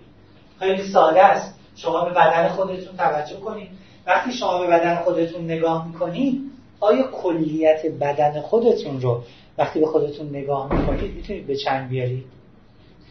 نمی‌تونید. ما محدودیت های زیاد داریم. مثلا من صورت خودم رو می‌تونم ببینم؟ نمی‌تونم ببینم. پشت خودم رو می‌تونم ببینم؟ نمی‌تونم مگر اینکه آکروبات باز باشم نمی‌تونم ببینم. وقتی به یه قسمتی خیره میشم مثلا پای خودم رو می‌بینم بخش دیگه از دایره آگاهی من از دایره ادراک من خارج میشن. چون منفی داریم من فاصله یه متری خودم می‌تونم ببینم. درسته؟ در مورد بدن خودم دسترسی کامل ندارم. حتی شما ممکنه بگید خب میرم جلو آینه خودم جلو آینه باز نمی‌تونم کامل خودم ببینم. حتی صورت خودم هم نمی‌تونم ببینم. می‌دونید چرا؟ چون وقتی اینو میلوپانتی خیلی جالب توضیح میده. میگه وقتی شما تو آینه به خودتون نگاه می‌کنی یه اتفاق عجیبی میفته شما حتی وقتی به صورت خودتون نگاه می‌کنید کلیت صورت خودتون رو نمی‌تونید بیارید. خاصیت نگاه اینه. که یه جوری چون وقتی تو آینه نگاه می‌کنید نزدیک هستی نگاه شما ناخودآگاه زوم می‌کنه به یه بخشی چش خودتون رو می‌بینید مثلا. خب؟ در آن واحد کلیت وجودتون رو به چنگ نمیارید یه مثال جالبی که ملوپانتی می‌زنه درباره صدا یه چیزی رو شما همتون احتمالا تجربه کردید. الان هر کدوم از شما که حرف می‌زنید یه ادراکی از صدای خودتون دارید درسته؟ یه تصوری از صدای خودتون دارید. بعد صدای خودتون رو که ضبط می‌کنید و میشنوید دقت کردید چقدر فرق می‌کنه. نمی‌شناسید. این صدای من اصلا خودتون تعجب می‌کنید. چون اون صدایی که از جهاز درونی ما خارج میشه ببینید این صدا از درون ما برمیاد. خب این صدا میپیچه توی دهان ما میپیچه توی گوش ما. یه بخشش از درون میپیچه تو گوشمون درسته؟ این صدا کیفا با اون صدای ضبط شده فرق می‌کنه. خیلی وقتا مثلا ما از صدای خودمون یه تصوری داریم بعد صدای ضبط شده خودمون رو که میشنویم می‌بینیم چقدر متفاوت. یه درجه از تفاوت هست. حالا بعضی موقع تعجب می‌کنیم بعضی موقع ممکن خیلی تعجب نکنیم. خب این همونطور که ملوپونتی تاکید می‌کنه دلیلش اینه که تجربه من از خیشتن در وضعیت درون بود با تجربه که تو وضعیت اکستوپی دارم خیلی فرق می‌کنه. دیگری هم یعنی موضع اکستوپیک دیگری یا من نسبت به دیگری باعث میشه که یه وجوهی از وجود من پدیدار بشه برای دیگری که برای خود من پدیدار نمیشه. این مفهوم رو یادمون باشه. بعد باید پیوند بزنیم با مفهوم تعلیف مفهوم آفرشیپ یعنی پدید آورندگی که یکی از مفاهیم مهم استتیک باختیم. مفهوم پدید آورندگی یا تعلیف یا خلق برای باختین به شدت وابسته به اکستوپیه بعد خواهیم دید تو زیبای شمسش یعنی وقتی ما چیزی رو میآفرینیم خلق می‌کنیم به نوعی از موضع برون بودگیه که می‌تونیم این کار رو انجام بدیم. این توضیحش رو من بعد می‌ذارم برای بحث استتیک. خب. پس ما در مورد باختین با یک خودی مواجه هستیم با یک self با یک ego ی مواجه هستیم. که اولا از درون دو پاره است چند پاره است. به قول لویناس میگه خود دچار یه شکاف هسته‌ایه یه اصطلاح فیزیک رو به کار این شکاف هسته هسته خود از بطن و درون چند پاره شده. یعنی ما وقتی به خودمون نگاه می‌کنیم به چی می‌رسیم؟ نهایتا به شبکه از نسبت می‌رسیم. به اون گره چند پاره می‌رسیم. به اون گره تو در تو می‌رسیم. این خود در واقع از دید باختین یه ویژگی دیگه هم داره اون ویژگی تم... ناتمامیه. پایان ناپذیری unfinalizability finalize کردن یعنی تمامیت بخشیدن یعنی کامل کردن. unfinalize کردن یعنی ناتمام سازی unfinalizable یعنی در واقع تمامی ناپذیر. یعنی نمیشه پایان ناپذیر. نمیشه اتمامش کرد. نمیشه تمامش کرد. برای باختین در واقع خود یک رونده یک ایونت یک پروسسه یک سیاله هست یک جریانه. ببینید برکسون به ما چی میگو؟ میگو وقتی ما به درون خودمون نگاه می‌کنیم چی ادراک می‌کنیم یک سیلان رو ادراک می‌کنیم یه استمرار یه دیرند رو ادراک می‌کنیم یعنی یک پروسه یک در واقع سیالیت مستمر. پس این پایان ناپذیری برای باختین معدی به این میشه که ما هیچ موقع نمی‌تونیم خودمون رو به تمامی به چنگ بیاریم. ممکنه تلاش کنیم خودمون رو در یه قالبی تثبیت کنیم. ولی هیچ موقع نمی‌تونیم به یک تثبیت تام و تمام برسیم. اینجا در واقع باختین یک استعاره دیگه به کار می‌بره و اون استعاره در زبان انگلیسی ترجمه میشه به loophole. loophole. loophole یعنی چی به انگلیسی؟ loop یعنی چی؟ آره حلقه چرخه مثلا اون وقتی طلاق رو حالت لوپ بهش می‌دید خودم آره اون قول اون دقیقا. اون در واقع سوراخ بینش رو میگن دیگه. به معنای استعاری در واقع یعنی مفر. مفر. تنابدار رو که در نظر بگیرید اون فضای وسطش رو بهش میگن درسته؟ مفر یا راه گریز؟ این معنای استعاریش. در واقع باختین میگه ما هیچ مفری چیز ببخشید ما همواره هر زمان که بخوایم خودمون رو به شکل صلب و ثابتی در بیاریم باز یه مفری باز میشه برای اینکه از خودمون سرریز بشیم. خیلی استعاره جالب.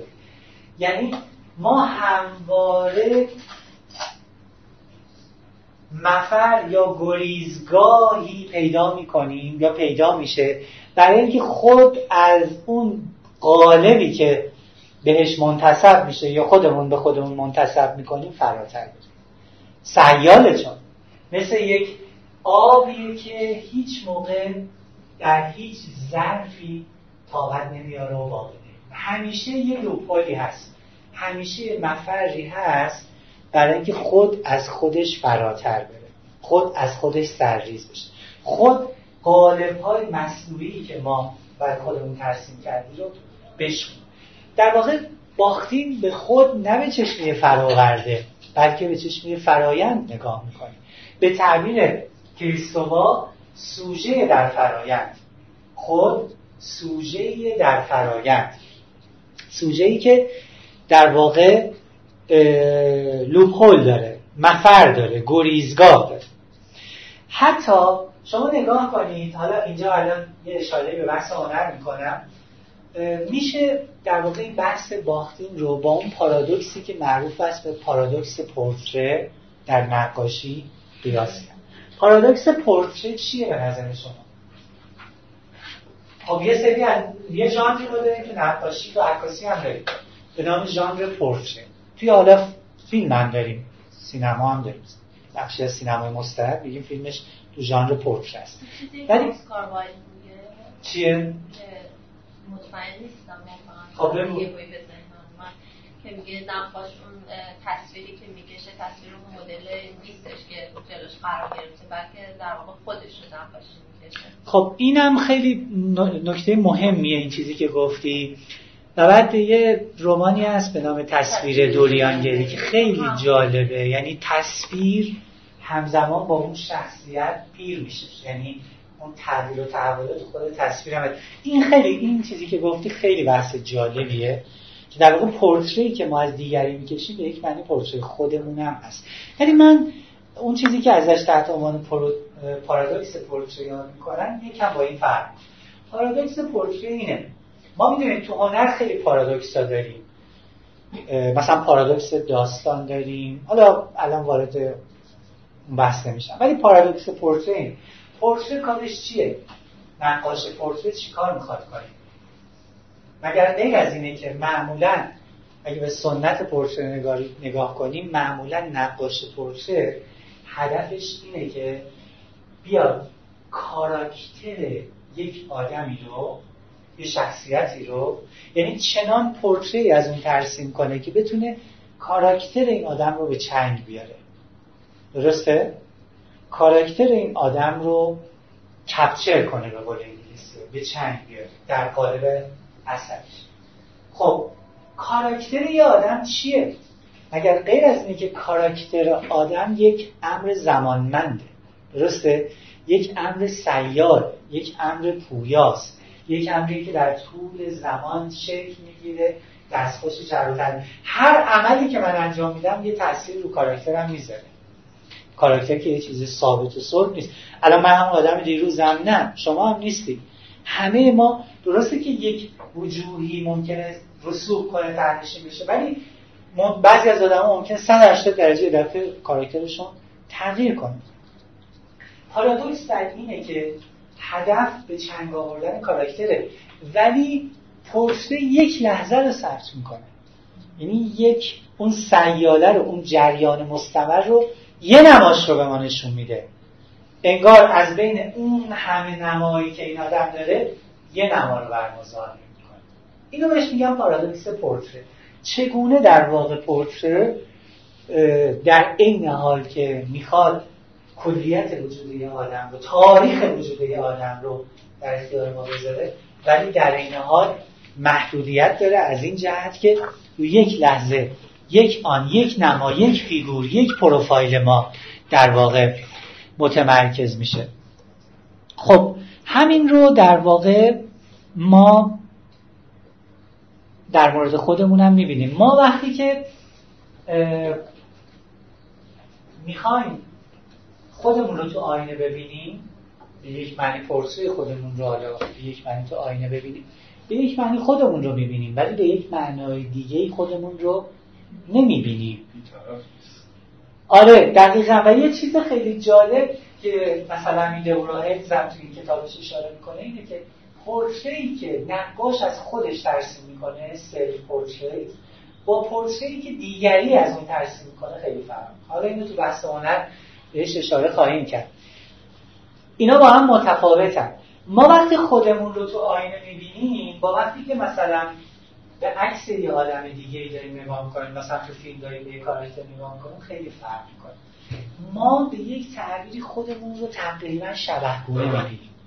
حس کردید یعنی وقتی خودمون رو می‌بینیم یه نسبتی بین من و تصویر خودم در آینه هست که اون نسبت فرق می‌کنه با نسبتی که بین من و مثلا تصویر یه آدم تو فیلم هست.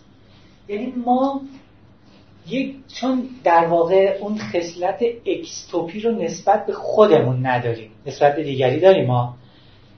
خصلت برون بودگی رو نسبت به خودمون نداریم.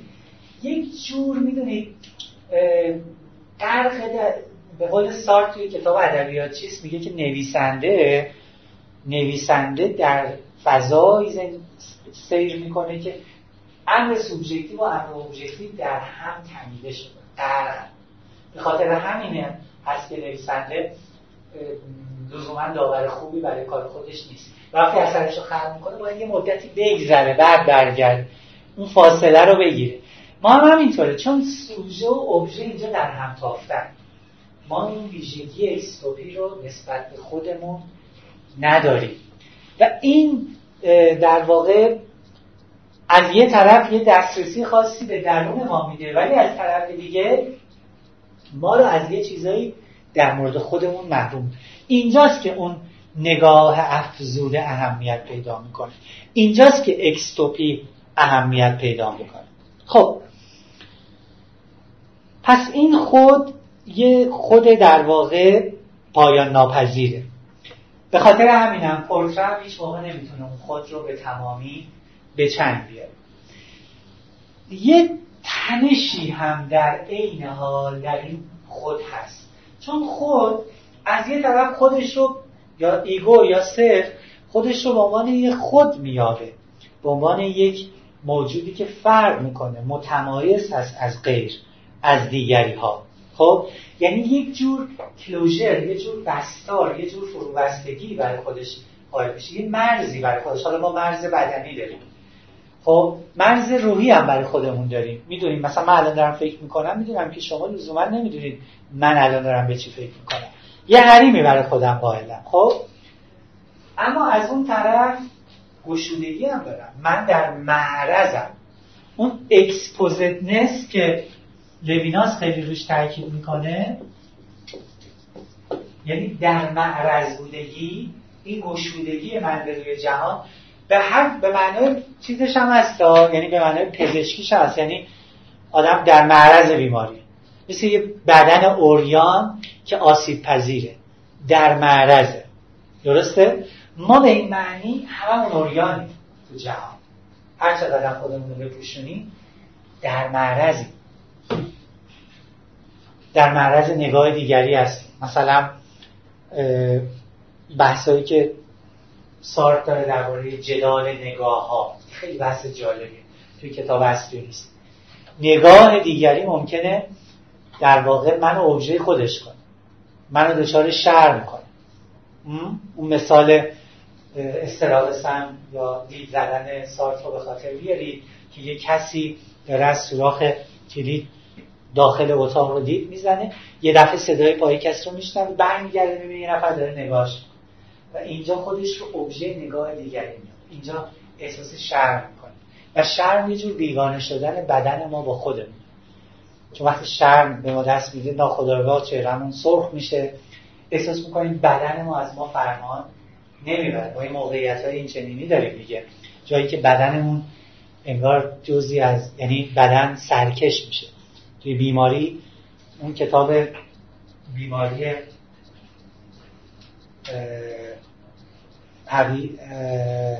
هری کبل رو بخونید. یکی از تمایی که روش تاکید می‌کنه همینه. که توی بیماری مثلا بیماری های دشوار یک جور کل شقی یه جور سرسختی بدن رو نسبت به خودمون حس می‌کنیم. احساس می‌کنیم بدن دیگه از ما فرمان نمی‌بره. احساس می‌کنیم بدن با ما بیگانه شده. بدن علیه ما داره عمل می‌کنه. خب این تنش در واقع بین گشودگی و فروبستگی هم در وجود ما هست. حالا باختین بر این اساس سه مفهوم رو از, از هم جدا می‌کنه. میگه من برای خیشتن. خسته که نشد من برای خیشتن.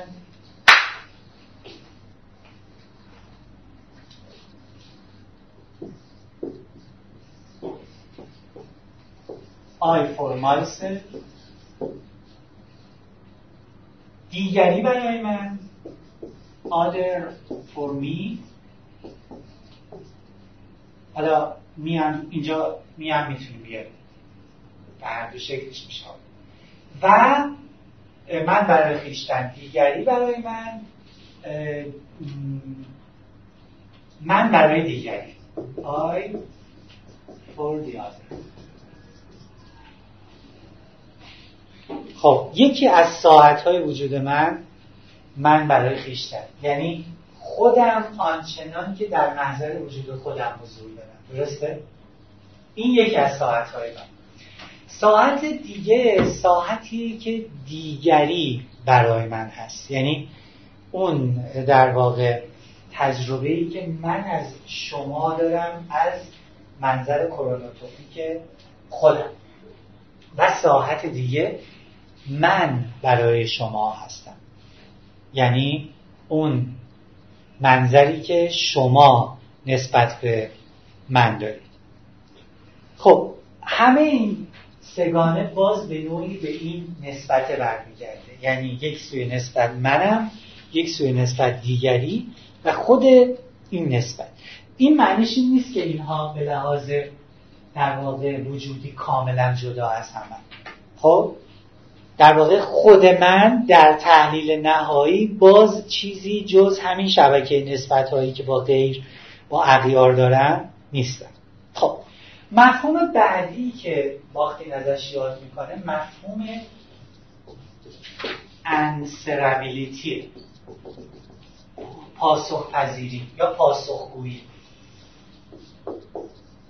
اکاونتیبیلیتی هم میشه گفت. ولی یه کتابی باختیم داره تحت عنوان هنر و پاسخگویی یا پاسخپذیری که انگلیسی بیشتر به این شکل ترجمه شده. ببینید باختین معتقده که اصلا وجود یعنی مکالمه یعنی دیالوگ. بودن یعنی دیالوگ برقرار کردن. دیالوگ هم فقط دیالوگ زبانی مکالمه زبانی نیست. ما از لحظه ای که زاده میشیم با جهان وارد مکالمه میشیم. بخشی از این مکالمات ممکنه تریزی باشه. کودک وقتی از زندان مادر بیرون میاد گریه می‌کنه. اون گریه آغاز مکالمه است. یعنی میگه من غذا می‌خوام. گرسنم. غریزیه ولی مکالمه از همونجا آغاز میشه. مکالمه کودک با بدن مادر آغاز میشه. آروم آروم با جهان ما چیزی جز همین مکالمه نیستیم. وجود به منزله مکالمه. وجود ما همین مکالمه است. بخشی از این مکالمه تو قالب زبانی اتفاق میفته. و مکالمه انسان با انسان مکالمه انسان با اشیا هم اتفاق میفته. من دارم رد میشم این مثال البته ملوپانتی می‌زنه. من دارم رد میشم شاخه یه درختی جلو رامو گرفته گرفته دستم زن شاخه شاخه می‌زنم رد میشه. یه جور مکالمه است. این یک جور برقرار کردن دوباره توازن با جهان. اگه بخوام از تعبیر دیویی استفاده کنم.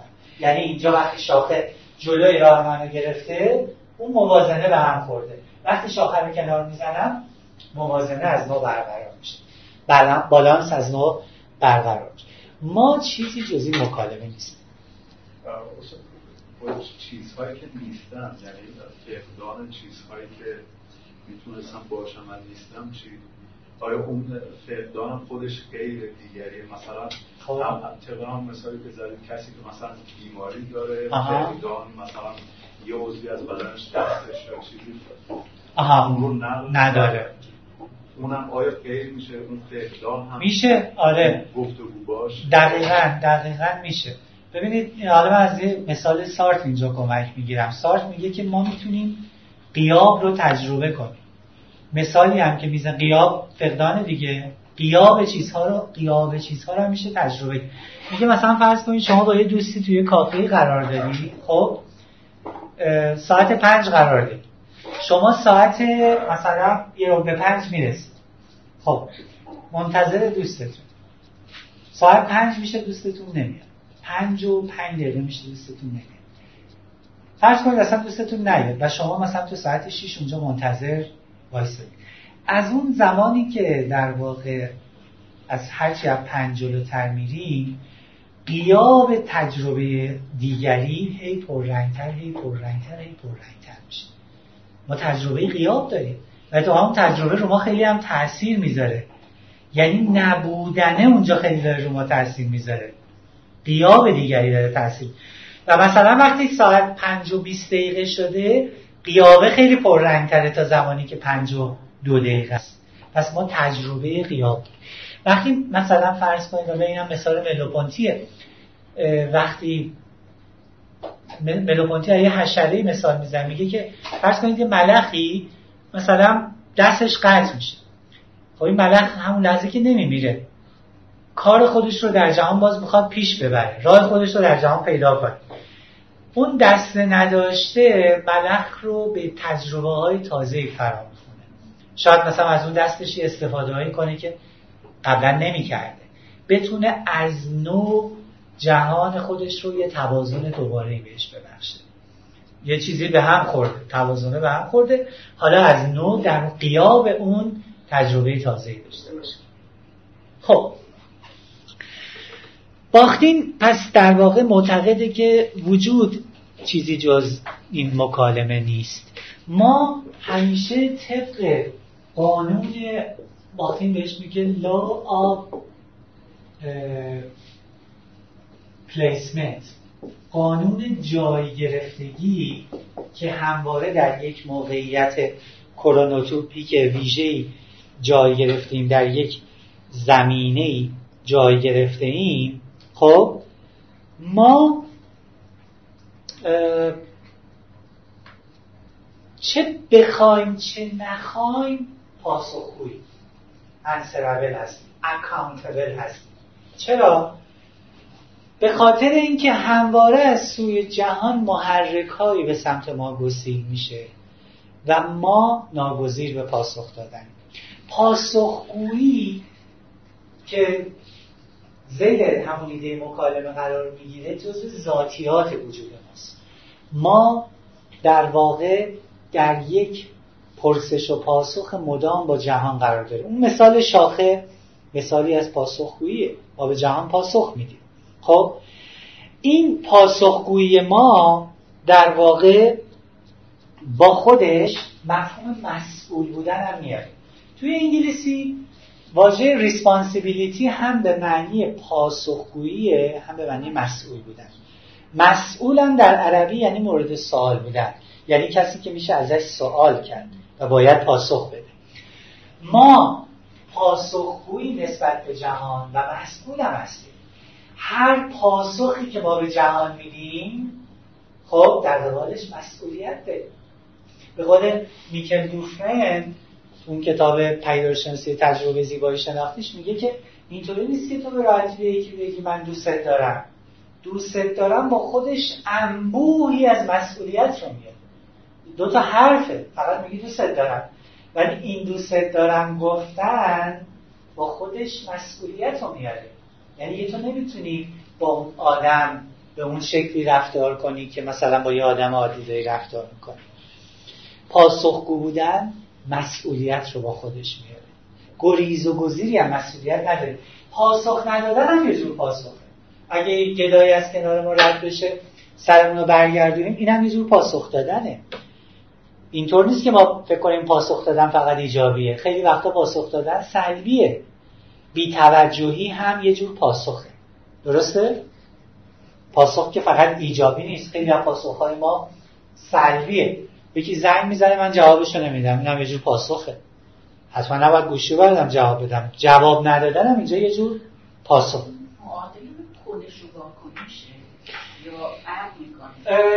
اگر وارد حوزه فرهنگ بشیم خب کنش و واکنش بیشتر تو حوزه زیست شناختیه که معنا پیدا می‌کنه. ولی تو حوزه فرهنگ خیلی از این پاسخ آگاهانه است آمدانه است فکر شده است. سنجیده است در طول زمان. می‌تونه با هم ارتباط داشته باشه. میگم اون مفهوم پاسخ رو خیلی عام باید در نظر بگیریم. هم پاسخهای زیستی ما رو در بر می‌گیره هم پاسخهای فرهنگی ما.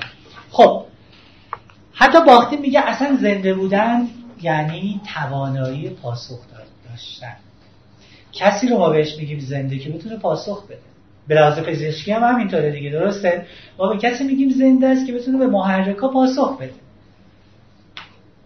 وقتی کسی نتونه به محرکا پاسخ بده قلبش هم به تپه. ما اون رو زنده به معنای پروپیمان در نظر نمیگیم خب ما در قبال پاسخهامون مسئولیم و پاسخهای ما پاسخهایی که ما به جهان میدیم در گذر زمان آروم آروم الگوهایی به خودشون. مثلا می‌دید ما به یه آدمی میگیم آدم اخموی. وقتی بهش میگیم اخموی برچسب می‌زنیم. میگه درسته؟ این یعنی چی؟ یعنی پاسخش الگو گرفته. حتی ممکنه تو چهرش دیگه الگو بگیره. بعضی از آدما اینقدر اخم کردن چهرهشون هم یعنی قشنگ تو سیماشون این اخم همیشگی حک شده. یعنی تابلوی از اخم هستن. مجسمه در واقع مثلا اخم. ها؟ این پاسخ ها به مرور زمان الگو می‌گیرند و این الگو گرفتن از دید باختین متن زندگی ما رو پدید میاره باختین معتقده از اینجا کم کم داریم تنین استتیکش هم به گوش کم کم تنین استتیکش داره به گوش ما می‌رسه. ما آروم آروم کتاب زندگیمون رو می‌نویسیم. متن یا تکست زندگیمون رو با پاسخهایی که میدیم به جهان به دیگری آروم آروم داریم می‌نویسیم. و این متنی که می‌نویسیم از دید باختین خیلی نزدیک است به ژانر رمان. رمان یکی از ژانرهای محبوب باختینه. خیلی درباره رمان صحبت کرده باختین. و در واقع ما به نوعی سرگذشت هر کدوم از ما هم رمانیه که از وجود خودمون می نویسیم ما مدام در حال نویسن، نوشتنیم. اعمال ما ما رو می نویسن اینکه میگن متن نویسنده رو می نویسه کنش های هر کدوم از ما هم دستی در نوشتن ما. توی رمان بحث مربوط به رمان ما یک نوعی از رمان داریم. بهش میگن بیلدونگز رمان. شنیدید؟ آلمانی البته یه اصطلاح آلمانیه بیلدونگز رمان. که معمولا ترجمه میشه به رمان سرگذشت. آره رمانایی که مثلا سرگذشت یک شخصیت یا شخصیت هایی رو در طول زمان مثلا بچگی تا بزرگسالی تا مرگش مثلا نشون مثلا ژان کریستوف رومن رولان رو خوندی؟ اون مثلا یه نمونه ای از بیلدونگز رمانه. بیلدونگ به معنی فرمیشن به معنی شکلگیریه. حتی به معنی تربیت و اینا هم هست تو زبان آلمانی. در واقع هر کدوم از ما نویسنده بیلدونگز رمان خودمون هست. و این یکی از اون جاهاییه که مفهوم گسترده استتیک باختین رو به ما نشون میده. یعنی استتیک به مسابه آثرشیپ. نویسندگی پدید آورندگی خلق خلاقیت که بخشش می‌تونه شامل حال خود ما باشه. یعنی ما خودمون رو هم می‌سازیم. اما نکته جالبی که در مورد باختین وجود داره جلسه بعد مفصل بهش میپرزیم اینه که این ساختن خودمون کاری نیست که ما با دست خودمون بتونیم انجام. نیاز به دیگری داره. یعنی من چون خصلت اکستوپی رو نسبت به خودم ندارم در جایگاه مناسبی برای تعلیف خودم نیستم. که حالا بعد دربارهش مفصل صحبت می‌کنم. خب. باختین خیلی به زندگی روزمره به در واقع بافتار به زیست جهان به تعبیر پیدارشناسا خیلی علاقه یه اصطلاحی هست. شاید شنیده باشید. اصطلاح پویتیکس رو همون شنیدیم دیگه درسته؟ poetics بوتیقا به یه معنی می‌تونیم بگیم نظریه آفرینش هنری. از poiesis میاد دیگه. poiesis به معنی پدید آوردن. نظریه خلق که اینجا به طور خاص خلق هنری ولی یه نظر به به معنی فن شعر هم هست دیگه درسته؟ نصر به انگلیسی چی میشه؟ معادل نثر prose. حالا از این prose بعضی یه واژه‌ای ساختن به سیاق poetics گفتن prosaics poetics prosaics حالا این ترجمهش خیلی سخته دیگه. بگیم مثلا نثر شناسی اگه اونو بگیم شعر شناسی. باختین در واقع خیلی به این نثر زندگی ما علاقه یعنی به اون اوریدینس چون معمولا بین شعر و نصر یه تمایزی می‌ذارن دیگه. حتی کلمه پروزیک تو زبان انگلیسی به معنی کسالتبار و روزمره و یومیو پیش پا افتاده هم هست درسته؟ در واقع باختین اتفاقا دنبال این کف و این بستر پیش پا افتاده زندگی ماست. می‌خواد نشون بده که چگونه هنر در تحلیل نهایی از همین جاها سر برمیاره و چگونه بین هنر و زندگی روزمره پیوند برقراره. به خاطر همین به جای poetics که خیلی پرطمطراقه یعنی فن شعر رو شعر انگار از زندگی مثلا جداست به جاش در واقع از نوعی prosaic صحبت می‌کنه. خب من تقریبا بحثم رو حتی این بحث خاتمه که پیدا نمی‌کنه ولی خاتمه میدم. فکر می‌کنم این نکته های مهمتری رو که باید می‌گفتم اشاره کردم درباره انسان شناسی باختین. فقط به عنوان آخرین نکته به این هم اشاره کنم که باختین در حوزه علوم انسانی و چیستی علوم انسانی هم خیلی حرفای جالبیه در تقابل با علوم تجربی یا علوم حالا دقیق تر بگیم علوم طبیعی. خب علومی که سرکارشون با لایه های طبیعی جهان هست. باختین از این جهت خیلی شبیه دیلتای صحبت می‌کنه میگه علوم انسانی دیسکورس آن به آدر هست یعنی گفتار دیگری. علوم انسانی فردش با علوم طبیعی اینه که در علوم انسانی ما با موضوعمون چیه؟ در روانشناسی زبانشناسی فلسفه و چه موضوعمون در واقع یا خود انسانشناسی انسانشناسی فلسفی به طور دقیقتر با دیسکورس دیگری سر و کار داریم. خود موضوع فهم ما در علوم انسانی یه موجودیه که خودش فهمنده است. و خودش پایان ناپذیره چنان که دیدیم. یعنی هم فهم ما از اون موجود پایان ناپذیره. ما نمی‌تونیم ادعای فهم قطعی و قاطع از یه موجود پایان ناپذیر داشته باشیم. و هم خود اون موجود پایان ناپذیره. باختین به جای اینکه بگه انسان چیزیه که هست میگه انسان موجودی یت تو بی. یعنی هنوز قرار بشه نیچه می‌گفت؟ بشو آنچه هستی. باختین میگه یه تو بی. یعنی قرار است بشود. تموم نشده. finalize نشده. قراره بشه. و این قراره بشه تا عمل ادامه ده تا مرگش ادامه ده از لحظه تولد قراره بشه تا زمان مرگش حالا تا اول تعبیر درستی نبود. تا زمانی که زنده است تا زمانی که answerable هست تا زمانی که پاسخگوه نسبت به جهان. پس علوم انسانی گفتار دیگریه. پس به این اعتبار مواجهه دو تا متنه. مواجهه دیگری با دیگریه. هر, دی... هر انسانی یه متنه خودش با یه متن دیگه مواجه میشه. وقتی من می‌خوام مثلا تو علم زبان شناسی زبان یه قومی رو بفهمم من خودم یه متنم وارد مکالمه با یه متن میشم به نام اون زبان.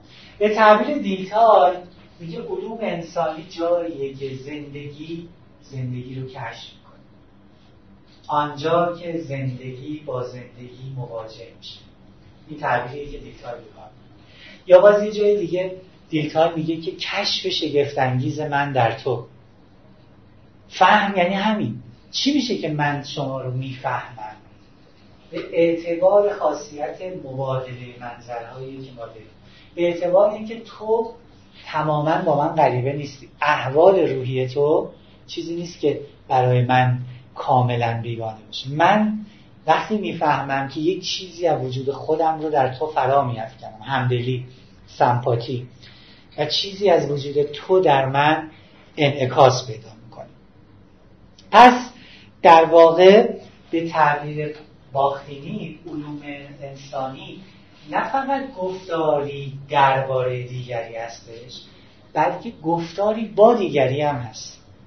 یعنی نه فقط در علوم انسانی ما درباره دیگری حرف می‌زنیم میمیسیم دیگری رو می‌فهمیم بلکه با دیگری هم وارد گفتار و گفته میشیم خب تا همینجا بحثمون رو نگه میداریم. هفته آینده وارد بحث استتیک میشیم. امیدوارم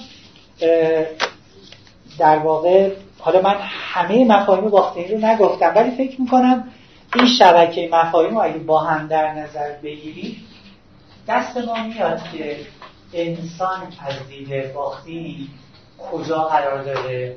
و چه جور موجودیه؟ و چه نسبتی داره با جهان پیرامون خودش؟ حالا این مفاهیم بعدها دست ما رو می‌گیرن توی تحلیلایی که باختین به دست میده از آثار اگه سوالی سلامت مواجهه با زبان. آها. زبان خودش غیر بله. رویداد خاصی یا لحظه وجودی اگزیستانس خاصی رو مثلا می‌خوایم بگیم یا بنویسیم. بعد تماما اون چی که حس کردیم رو که نمی‌تونیم بگیم. یعنی باز دوباره بله، مواجه بله. میشیم با زبان. این بله. زبان هم خودش غیر غیر محسوبه زبان غیر محسوب میشه و بعد خواهیم دید که حالا من درباره زبان از دید باختین صحبت خواهم کرد. زبان دیالوگی هست. دقیقا. اصلا باختین معتقد هر واژه‌ای انباشت صداهای تاریخی که اون واژه رو تکلم کرده. و بنابراین هر زمان که من یه واژه‌ای رو به کار می‌برم خواسته یا ناخواسته دیگران رو هم احضار کردم. بله در واقع زبان یکی از محملهای گفتگو با غیره مواجهه با غیره. و این توی چند سطح هم اتفاق میفته حالا من جلسه آینده به زبان هم خواهم پرداخت چون از اونجا وارد بحث هنرهای زبانی میشیم مفصلتر بهش می‌پردازیم. بله آها. ادعای پورتره هستش که می‌تونه ام، اون لحظه یا اون فیلم یه کلیت. رو انسان رو به دست بده یعنی باخته یه خورده یک نیست خب ببین مسئله اینه که آیا واقعا یعنی سوال پارادوکس و پورتره همینه. وقتی میگیم پارادوکس تنش رو داریم میگیم. یعنی نمی‌خوایم یکی از طرفین رو منحل کنیم. پورتره تلاش می‌کنه برای این کار. تا حدودی هم جلو میره. ولی پارادوکس در اینه که می‌خواد کلیت رو اون کلیت زمانمند رو در یک لحظه زمانی مکانی منجمد کنه. مشکل اینجاست. یعنی بله ما با دیدن پورتری آدم چیزکی از کاراکتر اون آدم دستمون میاد ولی آیا می‌تونیم کلیت وجود اون آدم رو به چنگ بیاریم؟ چون داره یه نما رو به ما نشون میده یه فریمه. در که اون آدم احوال روحی مختلفی داره حالتهای روحی مختلفی داره. درسته که ما تو قضاوت هامون درباره پورتره خیلی به این توجه داریم. مثلا اگر اون کاراکتر رو قبلا بشناسیم که چقدر هنرمند تلاش کرده که مثلا اون لحظه ای رو شکار کنه که انگار اون آن وجودی اون آدم رو به چنگ آورده. ولی خب این یک سیره دیگه. می‌دونی؟ یعنی پارادوکس هم همینجاست. یه سیری که هیچ موقع به نقطه ایدئال نمی‌رسه. چون نقطه ایدئال معنیش اینه که اون آدم در اون لحظه منجمد شده ولی اون آدم که منجمد نشده. اون آدم یه فراینده فراورده که نیست تموم شده باشه. درسته؟ همواره مفری داره برای اینکه از خودش سرریز بشه. اما در عین یه روایت مشخصی رو با همون پاسخ می‌تونه خب آها ببین آفرین. وقتی میگی یه روایتی رو با اون پاسخاش مثل اینجا وارد بحث استتیک میشه کار استتیک از دید باختین همینه که این امر سیال رو بتونه تو قالب فرم و ریتم به چنگ بیاره. حالا دربارهش جلسه آینده صحبت کنم شاید فرقی بین پورتری عکس با پورتری نقاشی باشه. شاید تو پورتری عکس ثبت لحظه و برشی از کاراکتر یا زندگی اون حالا اگر موضوع انسانی هست باشه. ولی تو پورتری احتمالا اون که ما شاید می‌بینیم می‌شناسیم شاید تصویر اون الگوییه که شما فرمودید به مرور اون الگو می‌تونه تو و ما- عکس هم باشه مثلا نمیگم نیست شاید آره. میگم به اختلافی که به ذهن خودم. رسید که شاید این اختلاف با چیز داشته باشن. یعنی تو پورتره حالا شاید من نقاشه کلاسیک فرد سنتی رو. دارم میگم. تو وجهی از اون کاراکتر؟ یعنی الگوی تکرار شونده اون شخصیت معمولا به نظر میاد که می‌خواد نشون داده بشه. نه برشی از یک موقعیت خب حتی اگر اونم باشه یعنی اگه بخواد اون کلگو رو نشون بده صحبت بر سر اینه که آیا می‌تونه نشون بده در یک آن و یک خب همین. و اون الگوان که همش فرد نیست. هم یا آدم هم شخص نیست. آره دیگه اون شخص خودش در واقع مستبد که همیشه در حال خب آره. ولی مثلا تو تاریخ پرسنگاری بعضی ها تلاششون این بوده که اون آن وجودی اون آدم رو به چنگ بیارن یعنی اون آدم رو تو لحظه ای نشون بدن که خصلت نماز سرشت نماز برای اون آدم. می‌دونید ولی درسته این حرف شما. یعنی اون خصلت آها. خصلت به معنی دقیقا. یعنی من لحظه‌ای میگم. دقیقا. یعنی می‌خوام بگم حتی تو اون حالت هم باز اون سیالیت باعث میشه که اون پارادوکس سر جای خودش باقی بمونه.